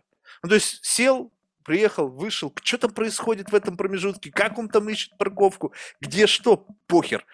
Вот, но это дорого, и я понимаю, что, ну, то есть, как бы, если бы это позволило бы мне высвободить вот этот вот финансовый какой-то поток, это было бы мне, ну, как бы в какой-то мере бы я мог на что-то переориентировать эти деньги. Но, э, кажется, выглядит так, что технологии появляются, есть перспектива того, что это должно быть дешевле, но в силу того, что пока вот одни из технологий зреют, они генерируют такой долг, который еще 10 или 20 лет после этого нужно как-то выплачивать. Поэтому жаль. Да, э, ну, я думаю, к сожалению, это реальность. И, э, ну, мы же мыслим, как сказать, э, горизонтом человечества, да, то есть, может, нашим, нашим детям будет попроще значительно в этом смысле. Ну, и э, вот я своего старшего сына уже год пытаюсь убедить э, сдать на права, он вообще не понимает, зачем это нужно. То есть новое поколение э, подростков, и я так понимаю, что в США в 16 лет первое, что ты делаешь, садишься за руль. Ну, вот э, ему уже 17, и он как бы, у меня есть велосипед, там, в крайнем случае, Uber, ну, родители там и так далее, и вообще тема с повестки ушла. То есть ментальность меняется, это интересно. И, возможно, вот э, мои младшие дети вообще не будут задаваться проблемой, зачем им водительское удостоверение, потому что уровень даже пассажирских автомобилей придет к тому, что э, ты просто не управляешь, да, то есть как бы не нужна лицензия, не нужно, получается, водительское удостоверение. То есть вот я думаю, что к этому можем прийти. Еще, мне кажется, такая существенная вещь, которая тоже сейчас активно развивается, это каршеринг, да, что вот в принципе вот уже если есть э, какой-то более-менее понятная система вот э, перераспределения, то в принципе ты тоже можешь в любой момент времени получить доступ к транспортному средству и как-то вот пользоваться им в зависимости от своих нужд. Тоже решение, потому что в принципе одной и той же машиной может пользоваться там десятки людей. Соответственно, нагрузка на электросеть меньше, если учесть, что это электрокар, да, что нам не нужно 10 машин заправлять, потому что так или иначе, пользуешься ты или нет, ты должен держать батарею заряженной, потому что вдруг тебе надо куда-то ехать, да, то есть это как бы все равно потребление некой даже впрок, то есть ты как бы взял, а пользоваться ты можешь там завтра или вообще не через два дня. Вот, а каршеринг это решение. И вот что должно, на твой взгляд, вот как бы с ментальностью произойти? Вот согласись, допустим, особенно это выражено в России. Вот и прям вот у тебя может быть там Porsche Cayenne, а жить ты можешь в какой-нибудь задрипанной там квартире где-нибудь за МКАДом, да? Вот, вот это вот, согласись, странная такая история. И э, вот если не брать уровень комфорта, потому что, скажем так, каршеринг тоже может быть разноуровневый, да, кто-то может там, не знаю, Ford Focus брать, а кто-то может Bentley брать на каршеринг. Ну, что хочешь, то и бери, да, то есть лишь бы деньги были. Вот, но ментально такое ощущение, что вот это какое-то ощущение чувства собственничества, знаешь, вот мое, вот я вот владелец там, да, вот оно как бы по-прежнему живет. И вот что должно, ну и видно сейчас, да, особенно там в Калифорнии очень много вот есть вот подобных движений, да, что там типа нафига, общем-то, покупать что-то, когда могу шерить. Вот это что? Это это несколько, это трансформация такая как бы эволюционная, либо это просто как бы вот э, ну, новое поколение, которое приходит, у которых как бы вот не так много свободных денег, и они, чтобы как бы выкрутиться, придумали каршеринг. Угу. Это, э, во-первых, э, э, правильно ты сказала, вообще Россия, Москва в первую очередь является самым успешным примером развития каршеринга в мире сегодня. Это нужно признать. И для этого должны несколько звезд сойтись. То есть в США каршеринг не так успешен, как э, в Москве. Э, даже в Париже каршеринг не так успешен, как в Москве. И есть ряд причин. Первое – это, конечно, высокая плотность населения, огромная агломерация. Второе – это помощь правительству Москвы. Соответственно, чтобы запустить такие системы, им нужны и парковки, и разрешения, и вообще ну, мэр города должен понять, куда все это идет, и, и этим жить, да, то есть он должен понимать, что каршеринг, он снижает количество транспорта на дорогах, вот, и э, когда у людей забираешь, э, в Москве практически забрали у людей возможность пользоваться своим личным транспортом за счет заградительных тарифов. Вот, а, если забираешь одно, надо людям дать что-то другое взамен. Вот дали каршеринг. И сработало. То есть схема достаточно интересная, и пока Э, я не вижу, например, э, может быть, это в Нью-Йорке можно запустить или в Сан-Франциско, но э, ничего подобного в США э, в таком масштабе, в таком качестве еще пока не сделали. Во Франции были попытки, там э, в Англии попытки, в Германии попытки, но, опять же, ничего близкого к московскому каршерингу пока не сделали. А, теперь э, вопрос о ментальности интересный. Э, дело в том, что вот эти новые поколения, все эти э, зумеры эм, и все остальные, то есть это практически мои дети, у них меняются ценности, что для них важно в нашей в жизни. Да? Когда мы росли в Советском Союзе, то у нас был дефицит, и люби, люб, любые блага цивилизации были нам просто как вот, э, ну, что-то необычное. Э, хороший телевизор когда-то была большая проблема. да, видак, да, игровая приставка там. И понятно, что с голодухи такой вот потребительской наше поколение, поколение наших родителей, конечно же, думали совсем иначе. То есть нужно свое, нужно купить, у меня вот лучшее, новое, последнее набрать и так далее. И, но куда двинулась цивилизация, то есть особенно вот этот золотой миллиард, про который говорят, и к нему, конечно же, относится Россия, а, насыщение какое-то достигается, то есть уже никого видаком не удивить, то есть можно там последнее поколение айфона, можно предпоследнее, но там фундаментально качество жизни это не меняет. Возникает вопрос, а, а то есть если уже нет вот этого голода, можно как-то более рационально тратить свои деньги, время и э, формировать свои ценности. Вот э, из этого экстрима э, наше поколение, может быть, уже ментально никогда не выйдет, а вот поколение наших детей может более свободно мыслить. То есть я спрашиваю, что Санта должен принести на Новый год – и мои дети затрудняются ответить, потому что вот ничего материального особо, ну, как бы потребности нет. То есть можно, наверное, новый iPhone, и там новую приставку или там новый компьютер, но, в принципе, все базовое давно покрыто. Вот. Э, но в целом э, они начинают мыслить совсем иначе. То есть э, что для них важно? Для них важно возможно, там э, путешествия, знания, признания, да, то есть какие-то там подвиги, э, ну, то есть э, детей учат с малых лет заботиться об окружающей среде, там, почистить пляж, а, отправить деньги в Африку на спасение детей там и так далее. И они действительно начинают мыслить вот такими категориями. И э, можно сказать, эй, да это у вас там в сумасшедшей Калифорнии такая. Но э, рано или поздно то, что происходит в Калифорнии, в Лондоне или там в Нью-Йорке, оно начинает расползаться, а из-за того, что мир становится более виртуальным и дистанционным, то расползается все через интернет, и ценности тоже проникают также. Поэтому я думаю, что в поколении наших э, детей уже не будет такой вот проблемы давайте нашу свою собственную Бентли купим. То есть для моего сына старшего машина – это исключительно способ передвижения. То есть э, а, и никак по-другому на это материальную вещь на четырех колесах не смотрит. Да, но ты видишь, просто как бы тут тоже нужно учитывать, что ну, все же как бы относительно, понимаешь, э, мы живем в очень странное время, да, согласись, вот мы сейчас с тобой вроде говорим, как-то вот наша жизнь устроена, дети там, ну, что-нибудь, максимум, что... У меня нет детей, ну вот, допустим, я как бы, несмотря на то, что у меня, может быть, нету многого, да, но я просто живу вот в таком мире, где, в принципе, ну, в общем-то, я себя вполне себе комфортно чувствую. Но в тот же самый момент есть люди, которые голодают. И это то, как бы тот виток эволюции, который, по сути, переживали, может быть, люди, вот выходцы из Советского Союза. То есть это, это еще страшнее. Ты понимаешь, когда ты приходишь в магазин, и там одна палка колбасы, ты думаешь, блин, как же так, как мы до такого дошили?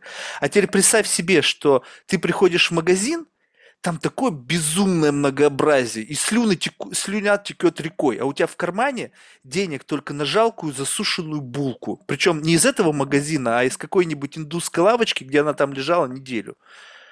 И в тот момент, когда вот что-то экономически начнет меняться, и эти люди получат доступ к нормальной жизни, к нормальному заработку, ты думаешь, что они перескочат этот этап, и они скажут, а, нафиг, вчера я был нищебродом, а сегодня я буду думать о духовных ценностях, не попробовав от этого булок не пожрав, икры черной не намазав.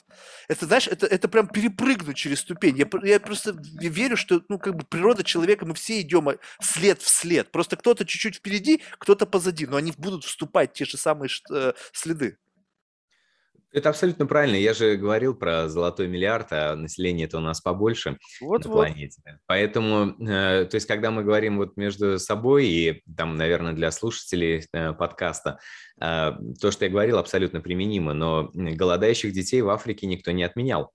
И не только в Африке, то есть, ну, посмотреть на регионы России, Конечно. там тоже, извините, уровень дохода и пенсии очень низкие.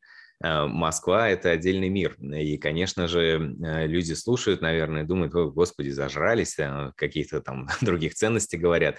Да, будут идти вслед вслед, но я вот сейчас вот о том авангарде цивилизации, да, то есть о тех людях, для которых будут делать безусловный доход, например, да, то есть вот о них я сейчас говорю. А, конечно, страны второго, третьего мира, конечно, будут идти и догонять возможно, быстрее, чем мы э, прошли все это, но, конечно же, требуется поколение.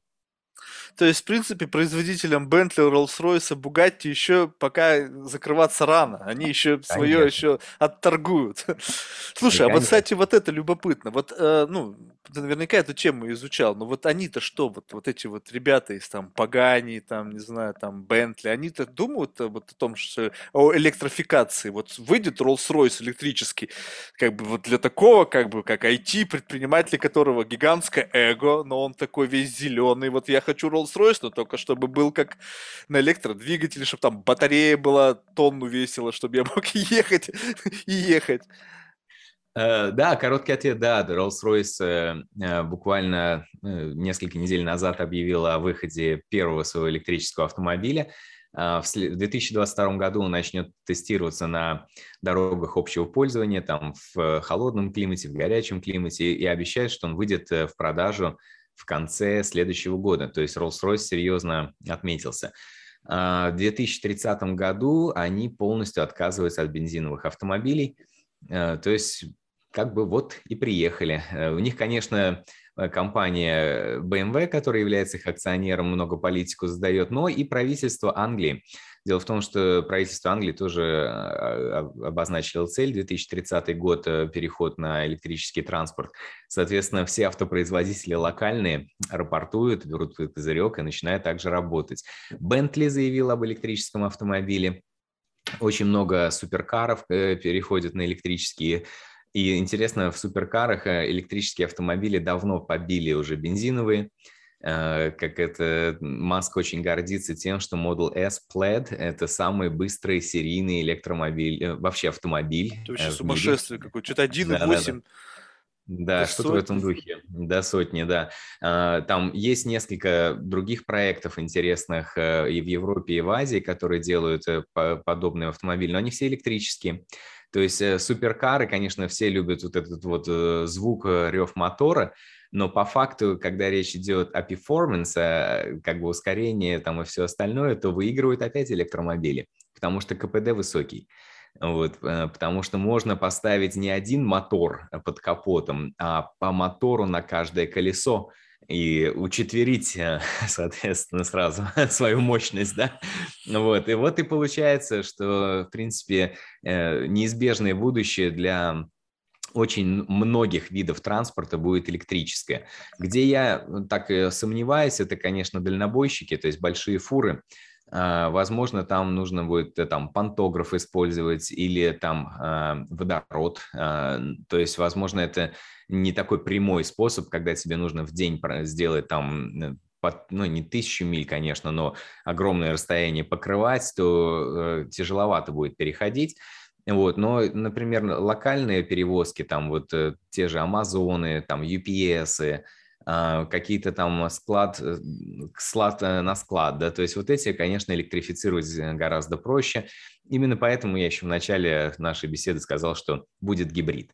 То есть э, не будет такого, что электромобили затмят всех разом и так далее. То есть будет место и дизелю, будет место и бензину, и будет место и водороду, и каким-то биотопливом. То есть, но а, просто электромобили вот э, будут мейнстримом именно в пассажирских перевозках, это тоже очевидно.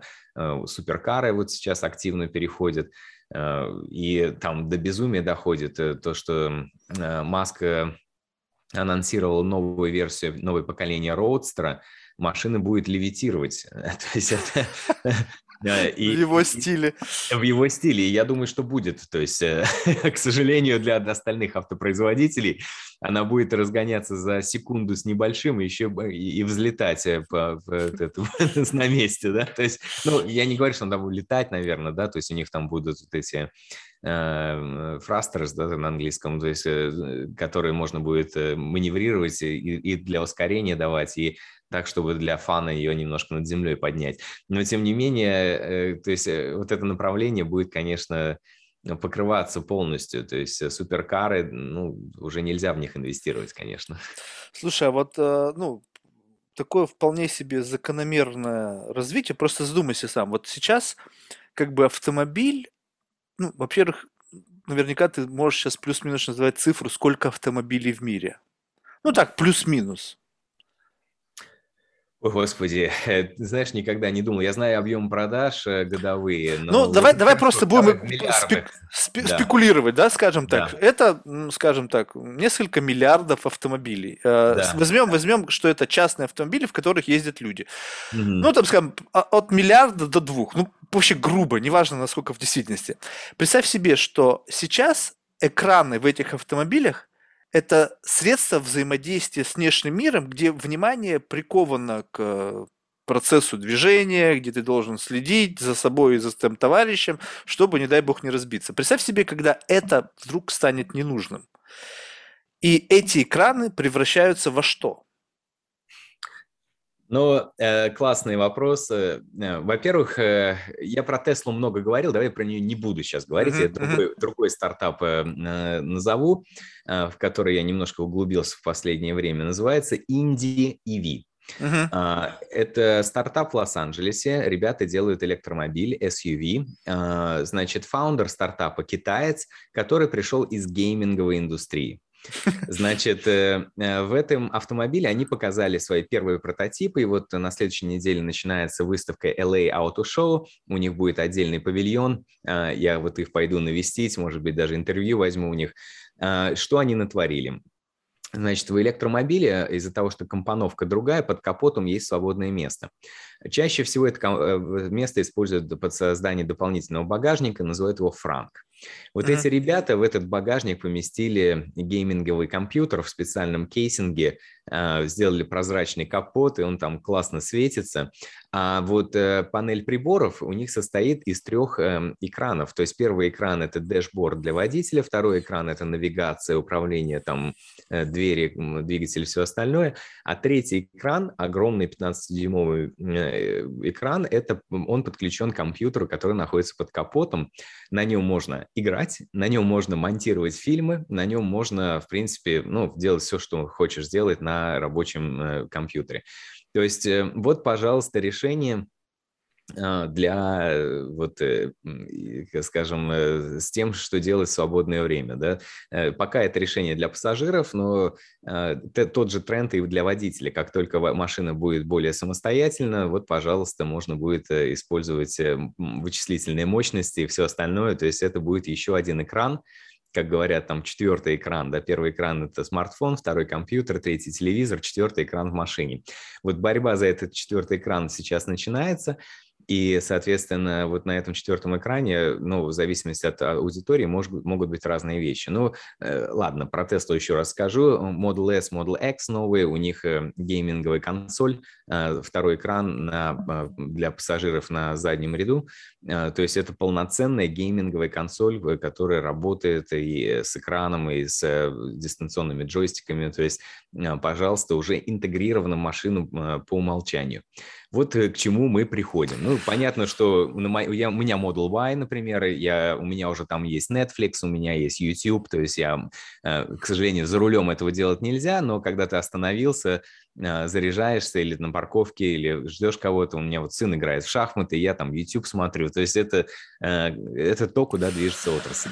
Да, но я, ты знаешь, немножко о другом говорил. То есть я не знаю, ты, ну, блин, конечно, ты видел. Э, стартап, который э, делает из лоб, в лобовое стекло встроенный агментум реалити. Угу, ну, да. То есть одно дело, когда это экран и панель, да, там неважно, это, блин, я помню еще лет 10 назад у меня в машине в подголовниках сзади телевизоры были. Но имея в виду, что э, вот в момент того, нам эти стекла нужны, потому что мы э, смо- смотрим куда-то. А когда представь себе, что тебе ну, городской ландшафт, в общем-то, не так важен, но если этот городской ландшафт будет дополнен вот этими экранами, которые будут тебе говорить, так, тут там пицца скидка, здесь там платье со скидкой, как бы, и в этот момент ты находишься внутри этого процесса, и это же новый инструмент для монетизации. Вот с точки зрения, как сделать машину более дешевой, вот этот робот-такси, да, чтобы не налагать на человека вот такую гигантскую сумму оплаты, когда нет водителя, потому что у меня возникает резонный вопрос, да блин, да вашу мать, я понимаю, что вы денег спалили, и вам нужно возвращать, но давайте придумаем, как можно это монетизировать, чтобы мне поездка стоила дешевле. Ты можешь выбрать, окей, поездка рейд с рекламой и без рекламы. Выбираешь рейд с рекламой, у тебя агментум реалити, едешь, у тебя как в этих фильмах фэнтези, там все здания облеплены там какой-то коммершал. И либо без, рейд такой же, как с водителем. И тогда как бы ты сам выбираешь, как подписка на YouTube, знаешь, с рекламой и без. Вот такой вариант. Он э, насколько да, жизнеспособен? Это... Не, абсолютно жизнеспособен. Э, и были даже когда-то идеи о том, что ну, за машину можно не платить, э, то есть реклама все оплатит, по сути. Вот э, первые два роботакси в форме роботакси, которые сейчас задекларированы на рынке, это машина от Зукса и машина от Круза. Это такие бобики э, без вообще водительского сидения и руля и э, там две скамеечки друг на друга смотрят, и первое, что они сделали, это большие мониторы, э, на которых понятны маршруты и все остальное, но и, конечно же, реклама, то есть это то, куда будет идти. Я понимаю, что там можно это развивать дальше, то есть с этого нужно начинать, но там можно и э, дополненную реальность сделать, можно и там 3D-очки раздавать и все остальное, можно виртуальную реальность сделать. Э, то есть а, это все, это все Просто дополненная эта реакция, реальность, она просто, мне кажется, в этом отношении проще, потому что если ты владелец какого-то магазина, у тебя есть уже в Google бизнес, да, то там может быть какой-то интерфейс, который позволит тебе загружать свой commercial, за денежку, прямо сидя у себя дома. И, соответственно, когда машина проезжает, GPS считывается, ты находишься напротив или видимости этого здания, начинает работать эта реклама, и как только ты проехал, ну, ты денежку списал. Просто когда это на экране в машине, это нужно продавать, понимаешь, это опять какой-то sales, это нужно что-то кого-то убеждать. А здесь вот он, foot traffic, о, вернее, маш, трафик машин. Вот есть там, не знаю, пятая авеню, вот с утра до вечера по ней туда-сюда ездит такси. Ну, ты ну, посчитай, сколько. Да, я в целом очень беспокоюсь про куда движется ритейл, и когда-то я в ритейле работал, а, сейчас я понимаю, что а, ежемесячно закрывается огромное количество магазинов, и mm. понятно, что а, в какой-то момент, э, возможно, их и вообще не будет, это будет какой-то эксклюзив, останется одна пятая авеню, например, для, как это, музей под открытым небом, но Amazon же нас съел э, весь ритейл, то есть э, Э, в какой-то момент я смотрел на цифры, там, а, наверное, еще в прошлом году во время ковида было там 70 тысяч магазинов закрылось в США, 70 тысяч, да, и мне кажется, они закрываются каждый день, они просто отваливаются. Поэтому вот эта концепция проехал мимо магазина, возможно, Окей, она пере... пусть это не магазин будет, а просто какое-то место, где ты можешь чисто за за, получить точку вот на карте системы координат, и даже там магазина нет. Просто смотри, вопрос рекламы очень важен, мне кажется. Потому что если это все уходит в онлайн, соответственно, ты меньше и меньше лицом сталкиваешься с чем-то. Ну, то есть, если ты не на Таймс-сквер, где вот эти гигантские мониторы, ну, там что показывают? В основном все, что уже как бы 500 раз все знают и так. Потому что только у них есть деньги, чтобы это удовольствие оплатить. А вот в целом-то, представь себе, вот ты, ты средний малый бизнес купить рекламу в интернете сейчас каких-то нереальных денег. Я просто смотрю думаю, блин, да какого хрена это стоит? Это же должно стоить копейки. Но нет, это стоит гигантских денег. И, соответственно, вот тот способ, когда представим себе, что все эти э, торговые площади высвободились, как зарабатывать э, ритейлу, вот этим коммерческим площадям? Ну, вот таким образом, как бы, задавая вот этот вот адрес, возможность привязать этот адрес к этому какому-то там, не знаю, системе координат, и мимо проезжай и смотри. Просто как, как способ рекламы. Ну, возможно, возможно. Я думаю, что, э, конечно, все начнется с экранов э, компьютеров, ну, то, что у нас сейчас интегрируется в электромобиле, и, и не только. То есть Android Auto, там, например, они же с чего начинают? С карт. Э, как ты только ставишь маршрут, и э, тебе можно там уже что-то порекомендовать к твоей финальной точке, там где-то покушать, где-то чего-то сделать. И эм, здесь можно монетизировать много. Но это будет развиваться и переходить, то есть, ну, не знаю, ездишь ты в этом же такси, например, более простой способ, хорошо, а хочешь ли ты Э, посмотреть короткий фильм какой-то, классно, хочешь, ну вот тебе за это реклама, да, там, например, или еще что-то.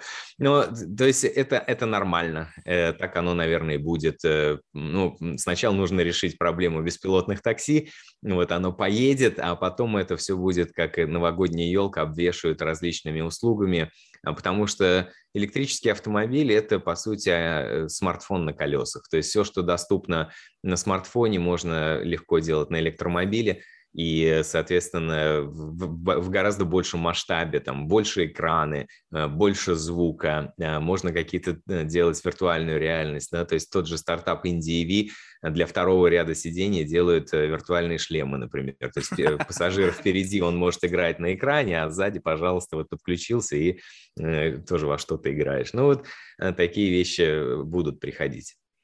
Слушай, а вот если вот, ну, еще на слой глубже посмотреть на эту ситуацию. Вот смотри, автомобиль э, как, как часть вот этой вот гигантской инфраструктуры. Ну, представь себе, не зря компания, там, Google, у нее есть там дочерняя компания, которая занимается автомобилями, у них есть карты, у них есть там, в общем, все вот это контекстная реклама и так далее. И плюс все это еще как-то завязано на рекомендациях и так далее. Вот представь себе, что ты садишься в такси и говоришь, я хочу поесть.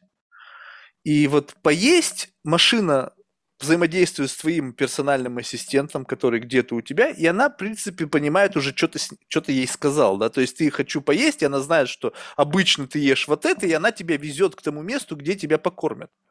А вот в целом, скажем так, я хочу поесть там, не знаю, итальянскую еду, и удиви меня, как говорится, знаешь, и вот машина тебя везет туда, в то место, где, опять же, кто-то заплатил, чтобы в следующий раз, когда кто-то высказал такой поисковый запрос, машина тебя провезла к их месту.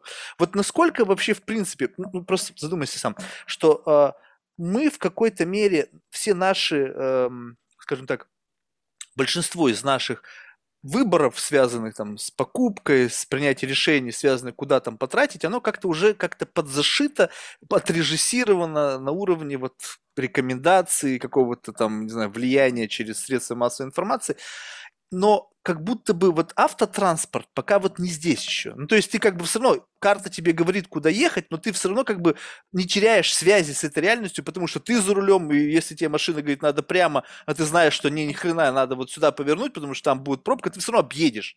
Но когда вот про, произойдет полная эволюция, когда машина и человек это будут вот просто вот абсолютно ты не думаешь, ты просто попал в эту среду и как-то, опять же, магическим образом из пункта А ты очутился в пункте Б вот эта вот завязка, вот машина как часть гигантской инфраструктуры там Гугла или Фейсбука, неважно там чего, как ты думаешь, это вот, э, ну, будет так? Это вот какая-то новая, э, не знаю, как это назвать, entity вот в этой системе, пока она как будто бы вне этой системы, но ее туда сознательно втаскивают. Э, я думаю, это большая цель таких компаний, как Google, Apple и э, всех остальных. То есть машины как часть экосистемы. И пока э, вот эти две экосистемы, Google и Apple, они выигрывают, конечно, на мировом рынке. И это одна из причин, почему Apple хочет сделать Apple Car. Э, мы постоянно об этом говорим, но, конечно, им хочется расширить опыт использования их экосистемы, да, показать, куда дальше можно идти. А Tesla пока единственные, кто сделали свою экосистему, которая успешно конкурирует с Apple и с Google. Но в целом все эти компании, они, конечно, хотят э, расшириться за счет автомобилей. То есть это будет происходить. В какой форме, трудно сказать. Вот э, если говорить о такси, то основной use case такси – это аэропорт. И люди, в принципе, решают простую задачу, то есть мне просто к самолету нужно. И вот э, такой вот leisure, то есть э, чтобы можно было вечером сказать, давайте мы отправимся там в центр города и удивим меня каким-то интересным ужином, Такое происходит э, сейчас очень редко в нормальной повседневной жизни. Но э, дело в том, что люди даже часто не знают, на что они готовы пойти и что им нужно. Это же известные вещи, которые говорил Стив Джобс, да, то есть я лучше знаю потребителей, что им дать. Да? И в этом случае я думаю, что за нас уже все порешает к какому-то моменту. Когда все это интегрируют, то нам будут предлагать. И если нам будет это нравиться, мы, наверное, будем кликать на эти кнопочки, говорить, я согласен, давайте везите, покажите, что у вас есть. Но пока это другой use case, то есть пока это не так, пока это очень практичные вещи. Берут чаще всего Uber для поездки в аэропорт, чаще всего, то есть это основной. Э, ну, статистически. Да, да, да, да. Понятно. Слушай, ну вот это, знаешь, вот тут просто когда и, вот происходит вот такое вот ну, не знаю, принципиальное изменение. Вот просто задумайся, еще недавно, казалось бы, даже вот на нашей памяти, таксист был какой-то там непонятная Волга, какой-то там вообще непонятный, всегда показывали почему-то в какой-то шапке, какой ну какой-то какой такой, знаешь, сейчас с точки зрения нынешнего дня такой сюрреалистический сценарий. И вот мы как будто бы входим в новый мир, где вот все такое вот прямо как вот этот в киберпанке, да, все мелькает, все вот какое-то такое интерактивное, и это настолько удивительно, но при всем при этом есть как бы вот реальность жизни, то есть несмотря на то, что машина будет сама двигаться, э, сама там предлагать какие-то варианты, тебе будет весь комплекс entertainment а, реальность она останется будут люди, которые будут ходить по дорогам, будут какие-то невероятные дорожные ситуации. И об этом очень много говорится, особенно те люди, которые, вот, наверное, как я больше, которые ни хрена не понимают в технике, но готовы легко поспекулировать про всякие этические стандарты, которые на самом деле ну, в, в моей голове возникают только тогда, когда я говорю с человеком, кому это можно вбросить. Да? Но в целом вот этот вопрос, исключать его нельзя. То есть вот насколько вот этот момент, ну скажем так, гениев, которые в состоянии решить проблему self-driving car, я думаю, предостаточно.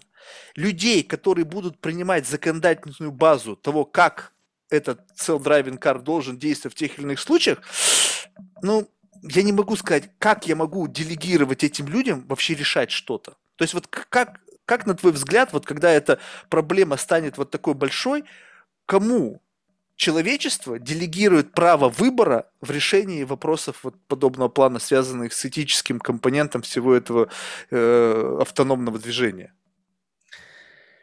Ой, э, это большой разговор, но можно начать с того, что, э, например, в США на сегодня законодательство наиболее лояльное к беспилотному транспорту. То есть э, мало где в мире можно запустить беспилотные такси в рамках действующего законодательства. В США можно.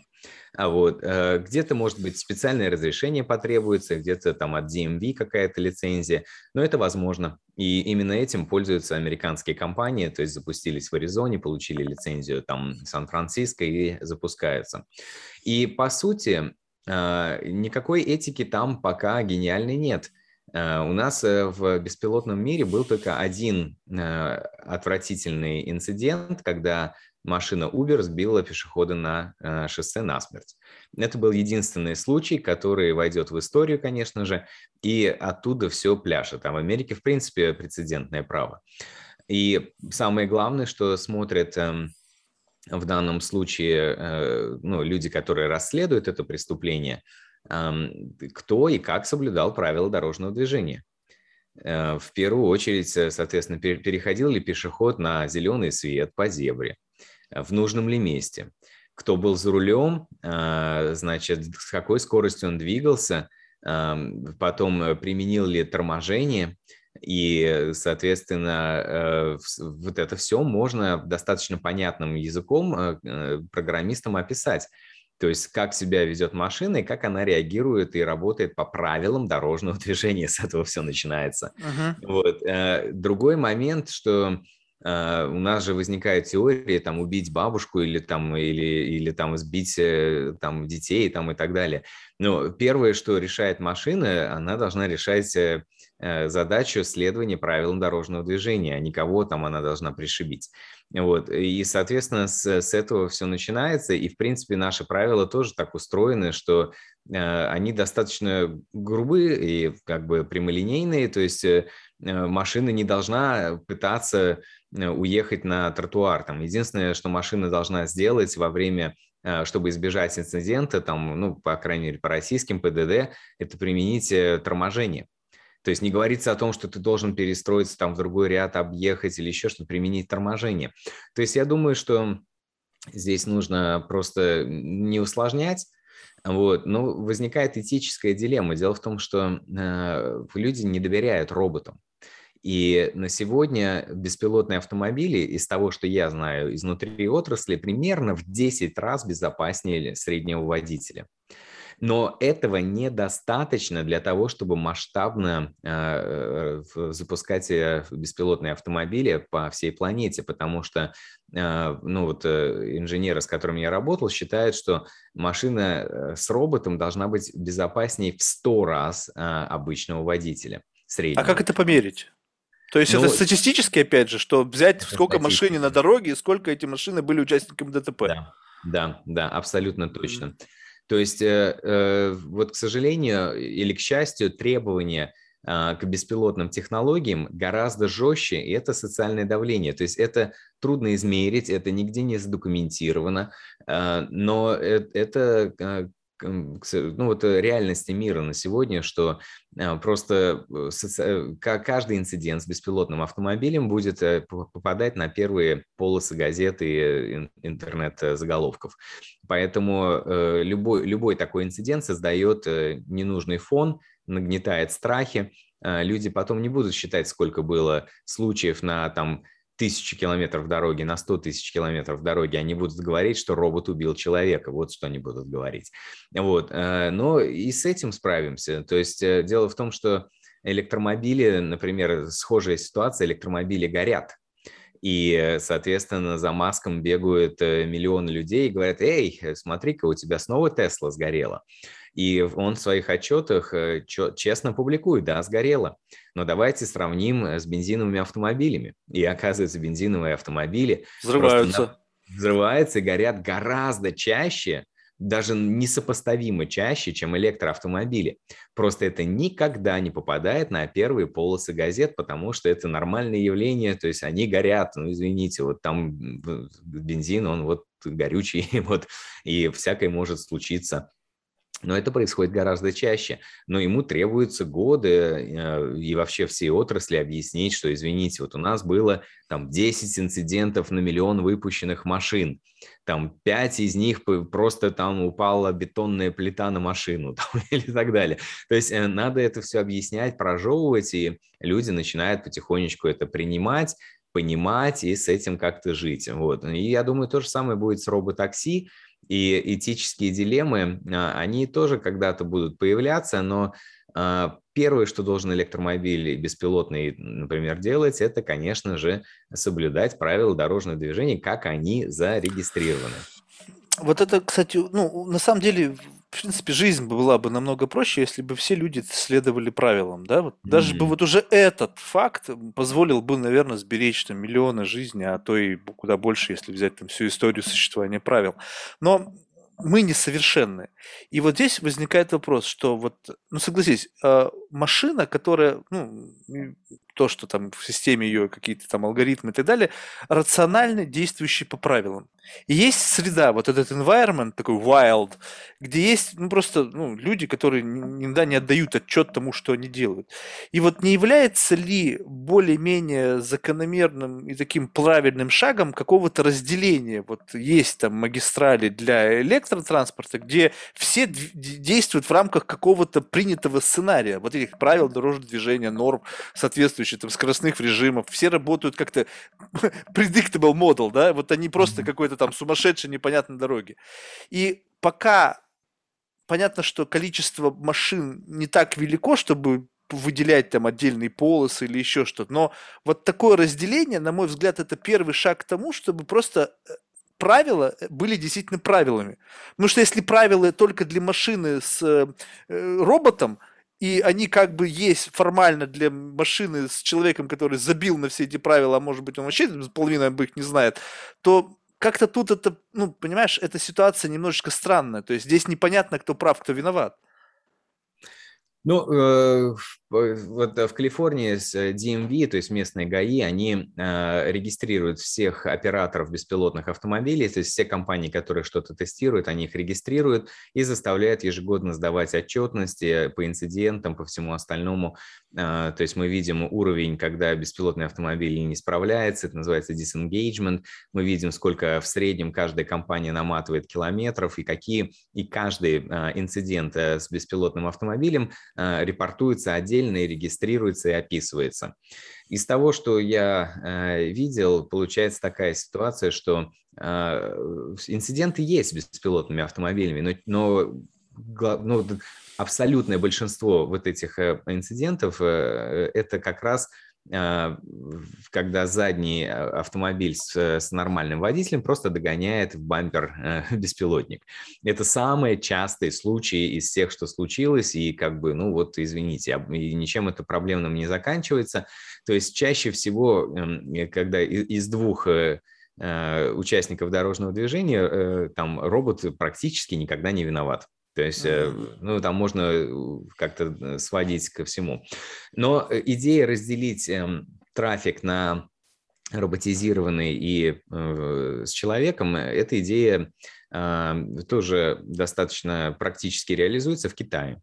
Они делают островки счастья, а, которые, э, значит, вокруг там, я не знаю, аэропорта, станции поезда, там, э, сити-центр, то есть, э, и вокруг этих мест пытается сделать там зону, которая там роботс only, да, условно говоря. То есть там и доставщики, и такси, и все остальное в ней работает. Более того, они делают такую систему, которая называется V2X, то есть Vehicle to Whatever. И, соответственно, чаще всего э, китайцы туда добавляют эм, дополнительные датчики из э, э, окружающей среды, например, а, светофор, а, например, камеру, например, там, и все это в единый клауд, который позволяет, подсказывает беспилотному автомобилю, что происходит на дороге. То есть он едет, может быть, он еще не видит светофор, но знает, что он красный. Или он знает, что на, там, через два перекрестка будет пробка. Или, например, э, он видит через камеру, что там, ну, там ремонт дороги идет.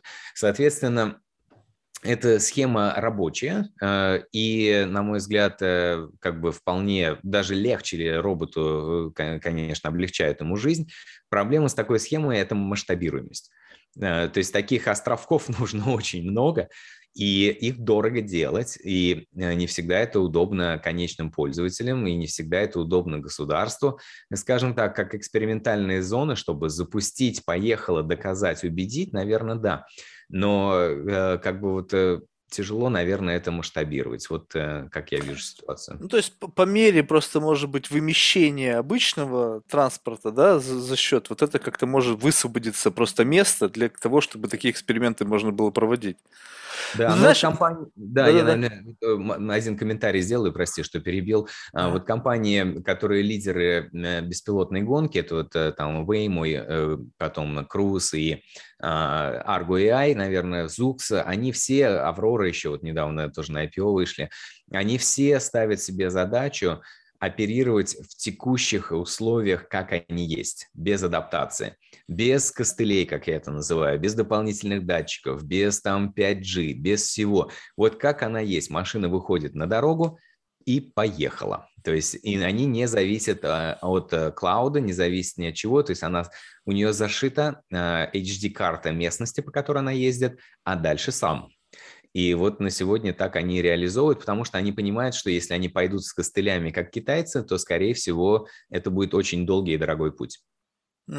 Слушай, еще знаешь, мне кажется, что вот одним из таких важных факторов стало то, что страховые компании стали страховать вот эти self-driving cars, имеется в виду именно на беспилотные, что это, это такой некий сигнал что это достигло определенной уровня безопасности, потому что страховая компания с их андеррайтерами никогда бы не взялась страховать то, что как бы, как не знаю, там, э, как вот как в казино или там как в лотерее повезет, не повезет, да. То есть mm-hmm. вот вот этот фактор мне кажется очень важный. И вот тут, кстати, возникает даже такая любопытная ситуация. Вот э, до недавнего времени вот уровень ответственности в э, такси брал на себя водитель, да, ну, то есть какой-то степень был в большей степени всегда виноват водитель, и его в случае чего судили. То есть там потом mm-hmm. могли быть гражданские иски там для там, владельца там этого такси, да, но тем не менее. Вот в данном случае а, всегда виноват будет владелец такси. Вот здесь вот limited liabilities, оно где будет вот этот, твой взгляд, черта прочерчена? Вот где вот эта вот э, ответственность за за какой-то инцидент. Кто? Потому что, с одной стороны, у тебя есть какая-то limited liabilities company, здесь есть страховая, и как да. бы вот произошел ивент, деньги поменяли кошельки, и как бы, ну, никто не виноват. Ну да, машина, ну что тут сделаешь? Да, в Америке это больное место, потому что вообще э, все, что связано с юриспруденцией, это дорого и страшно, и может закончиться катастрофой. Но э, у нас есть, опять же, вот я вернусь к тому инциденту, который произошел с машиной Uber, и расскажу, как это э, трактовалось э, отраслью и какие уроки вынесли. Э, во-первых, там была э, машина Volvo, э, кроссовер, да, то есть там XC90, на которой установлена система там датчиков от э, Uber вместе с системой, соответственно, ну, как это называют, модный искусственный интеллект там и так далее, все, что в машине есть, что смотрит, обсчитывает, прогнозирует и дает команды машине выполнять. Э, при этом сидел э, водитель-испытатель за рулем, э, safety driver, как его называют, и, соответственно, вот, пожалуйста, полный комплект событий, то есть произошла авария, что происходит. Но э, в итоге Volvo вообще оказались ни при чем, э, то есть Volvo сразу убрали из уравнения, а отвечала перед всеми компания Uber как разработчик беспилотной системы, не как владелец Э, сети для вот заказа такси, а именно как разработчик системы.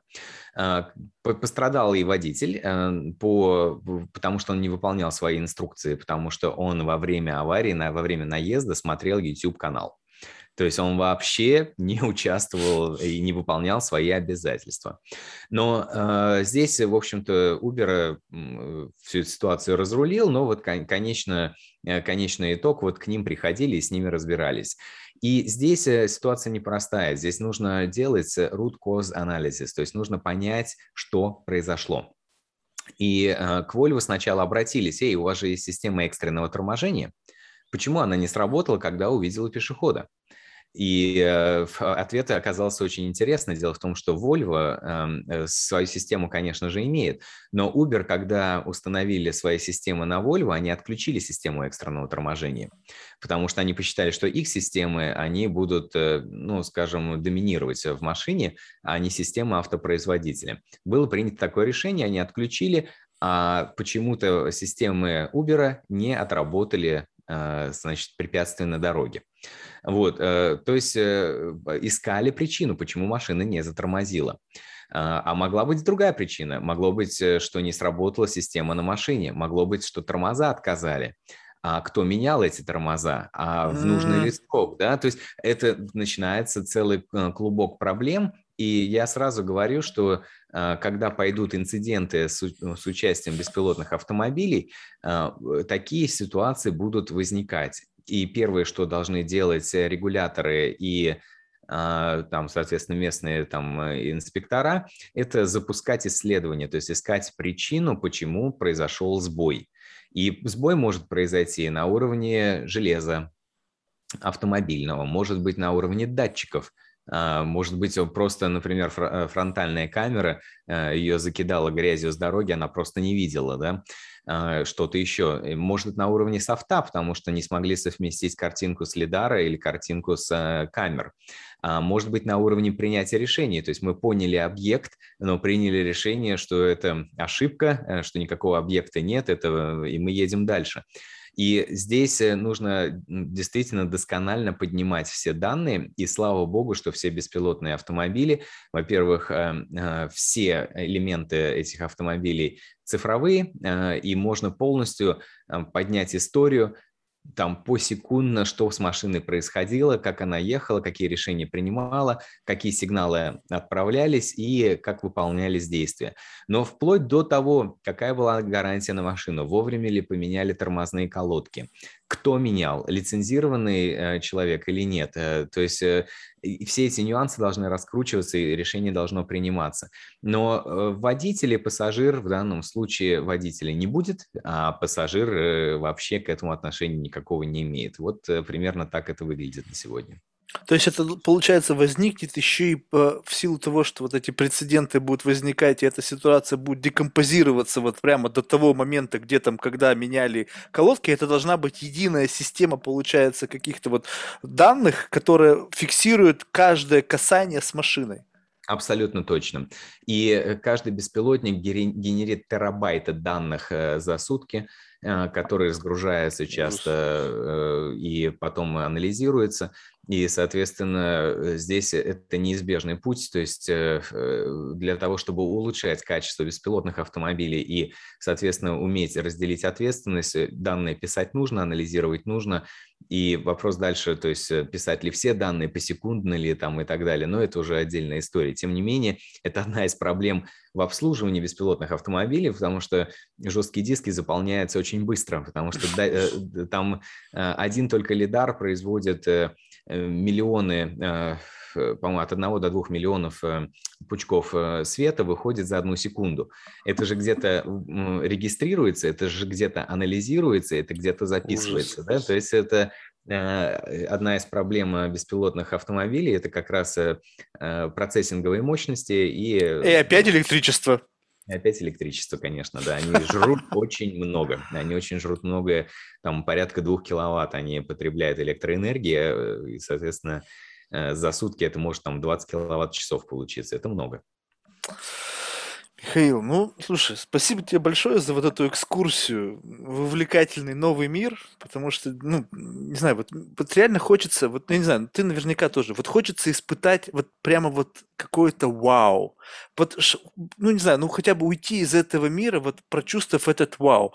Как бы я могу сказать, что вот, ну, появление каких-то вот, ну, как-то все настолько очень плавно, двигается. Безусловно, сейчас, если так экспертивно посмотреть, наше детство и вот то, что есть сейчас, ну как бы вау, да, но это произошло постепенно, и поэтому вот эти маленькие как бы шажки, которые, возможно, были гигантскими с точки зрения технологических прорывов, для обывателей они кажутся, что вот, ну, ну, по чуть-чуть, даже Тесла вроде бы, ну, одна из самых умных машин, да, как многие говорят, другие по сравнению с ним просто тупицы, да, но оно уже как будто бы всегда с нами было, да, и вот эти все там инновации, вроде и раз и уже как будто бы отношение к автопилоту как-то меняется, уже тоже как будто бы он был, и уже я даже, ну, правда, я ездил, но я прям потел всю дорогу.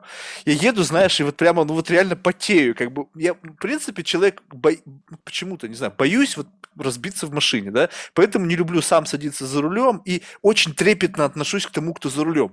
А мы едем, и я вот так всю дорогу смотрю на водителя, а он как бы руки убрал, и и вот прямо вот, ну вот всю дорогу, я думаю, у меня инфаркт будет к концу. Но я понимаю, что это вот мое, мое тараканье, да, что намного безопаснее даже, чем он бы держался за этот руль. Но тем не менее.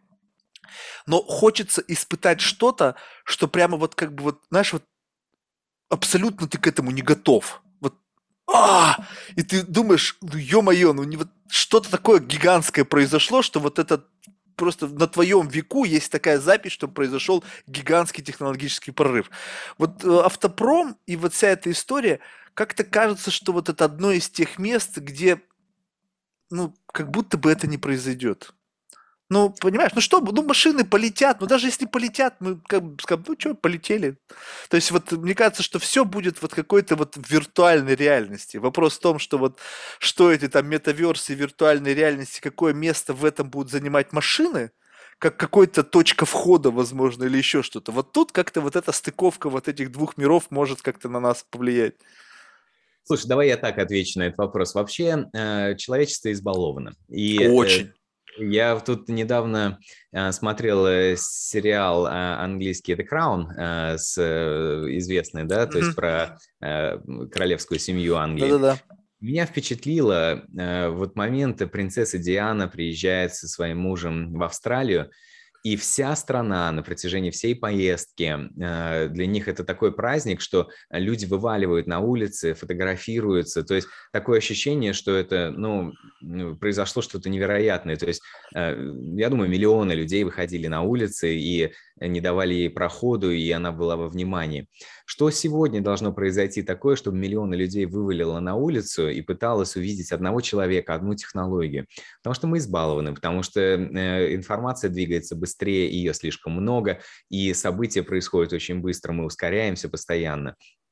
Поэтому э, вот э, в автопроме сейчас три тренда основных жирных тренда. Первый – это, конечно, electrification, второй – это connectivity, а третий – Autonomous Drive. И все мы проговорили эти тренды сегодня, и, в принципе, мы знаем, где там э, Э, точка назначения, что электромобили должны появиться э, в огромных объемах. Connectivity это неизбежно будут и экраны, и технологии, и реклама, и контексты, и все-все-все остальное. И Autonomous Drive это беспилотники, оно, конечно, поедет. То есть никакого другого мегатренда в автобизнесе на сегодня нет. И чтобы э, переварить вот эти три мегатренда в автобизнесе потребуется несколько сотен миллиардов долларов, что сопоставимо с экономикой там Э, даже не одной России, да, а там а континента какого-то, да, то есть это огромные бюджеты.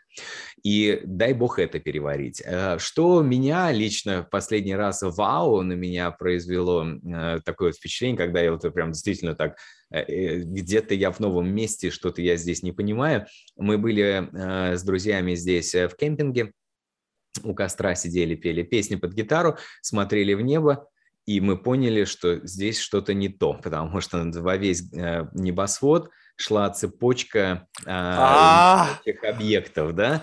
Мы говорим вот это, вот это меня впечатлило, и я просто как бы э, понял, насколько, э, насколько мы, как же, мелки в наших, там, может быть, мечтах и идеях, и что вот космос, он как будоражил умы людей э, всех поколений, так и будет продолжать. И вот это, мы говорим сейчас о спутниках э, Маска, да, да то есть его интернет, когда он запускается, в некоторые дни, в некоторых точках мира можно увидеть, э, там, мы, по-моему, насчитали несколько десятков спутников, шли ровной цепочкой, такое чувство, что все звезды выстроились в одну линию, в чистом калифорнийском небе это выглядело как будто, ну, это пришествие там какое-то, да, то есть... Слушай, мы с тобой в один и тот же время испытали один и тот же experience Потому что я был в это время в Испании. У нас была ночь, просто такая жуткая ночь, был кураж, все с похмелья, кто как спал. И, видимо, одна девушка утром, ну, видимо, ей плохо было,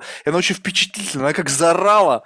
Мы все проснулись от такого ужаса, что она говорит, война, там, ну, в общем, какой-то набор слов непонятный. Мы все смотрим, и она показывает в небо вот эту летящую вереницу. И как раз вот это было это, это событие. Представляешь себе, то есть вот это вот ну, блин, ну это, это очень быстро объяс... нашлось объяснение этому, и поэтому как-то это так э, было просто на уровне шока ночного. Ну вот я думаю, что, э, скажем так, э, что еще способно удивлять наше человечество, это, наверное, космос. И я не знаю, если что-то мы там откроем какой-то жизни или колонизацию сделаем или еще что-то, это, наверное, самое интересное, что нас ждет, э, потому что все остальное кажется уже так обыденно. Ну что, беспилотный автомобиль мы, что ли, не видели, да? Ну вот это уже настолько... Да, ты прав. Да. Видишь, это получается так, что мы просто взяли и как бы ушли от Земли. То есть такое ощущение, что вот как бы здесь-то мы как раз-таки уже все видели. И то, что нас может удивить, это, это вот что-то за пределами нашей замечательной планеты. Ну, поживем, увидим, как говорится. Ну да. Михаил, еще раз большое спасибо. Реально было очень много интересного сказано. Я благодарю тебя, что нашел время, чтобы со мной поговорить. А в завершении мы всех наших гостей просим рекомендовать кого-нибудь в качестве потенциального гостя. С числа людей, которых ты считаешь интересным. И пока только из русскоязычного сегмента. А, да, я знал, что у вас есть э, под конец такой вопрос. Э, меня э, недавно я познакомился с одним а, предпринимателем из бывшего Советского Союза. Он в Киеве запустил стартап, который называется Delfast. Эм, это электрический велосипед, который может на одном заряде проехать более 200 миль. Он попал в книгу рекорда Гиннесса. Я недавно как раз тест-драйв делал этого велосипеда здесь, в долине. А, значит, э, компания быстро растет, и, э, соответственно, мне очень нравится их продукт. Это интересный э, такой полумотоцикл, полувелосипед. У него есть педали, ездит со скоростью до 50 миль в час. О! Это вот такая страшная вещь. Вот, и Данил перевез там часть своей команды в Лос-Анджелес, и у них всегда США был один из э, самых крупных рынков, а сейчас они перебрались сюда и стартуют здесь, э, в общем-то, с, ну, с новой точки уже полностью такую местную компанию. А, производство остается в Киеве, но тем не менее, вот э, очень интересный человек, то есть у него не первый стартап и не первый проект, и, соответственно, я вам рекомендую пообщаться. Супер, спасибо большое. Что ж, спасибо, пока. Было классно. Да, спасибо большое. На связи.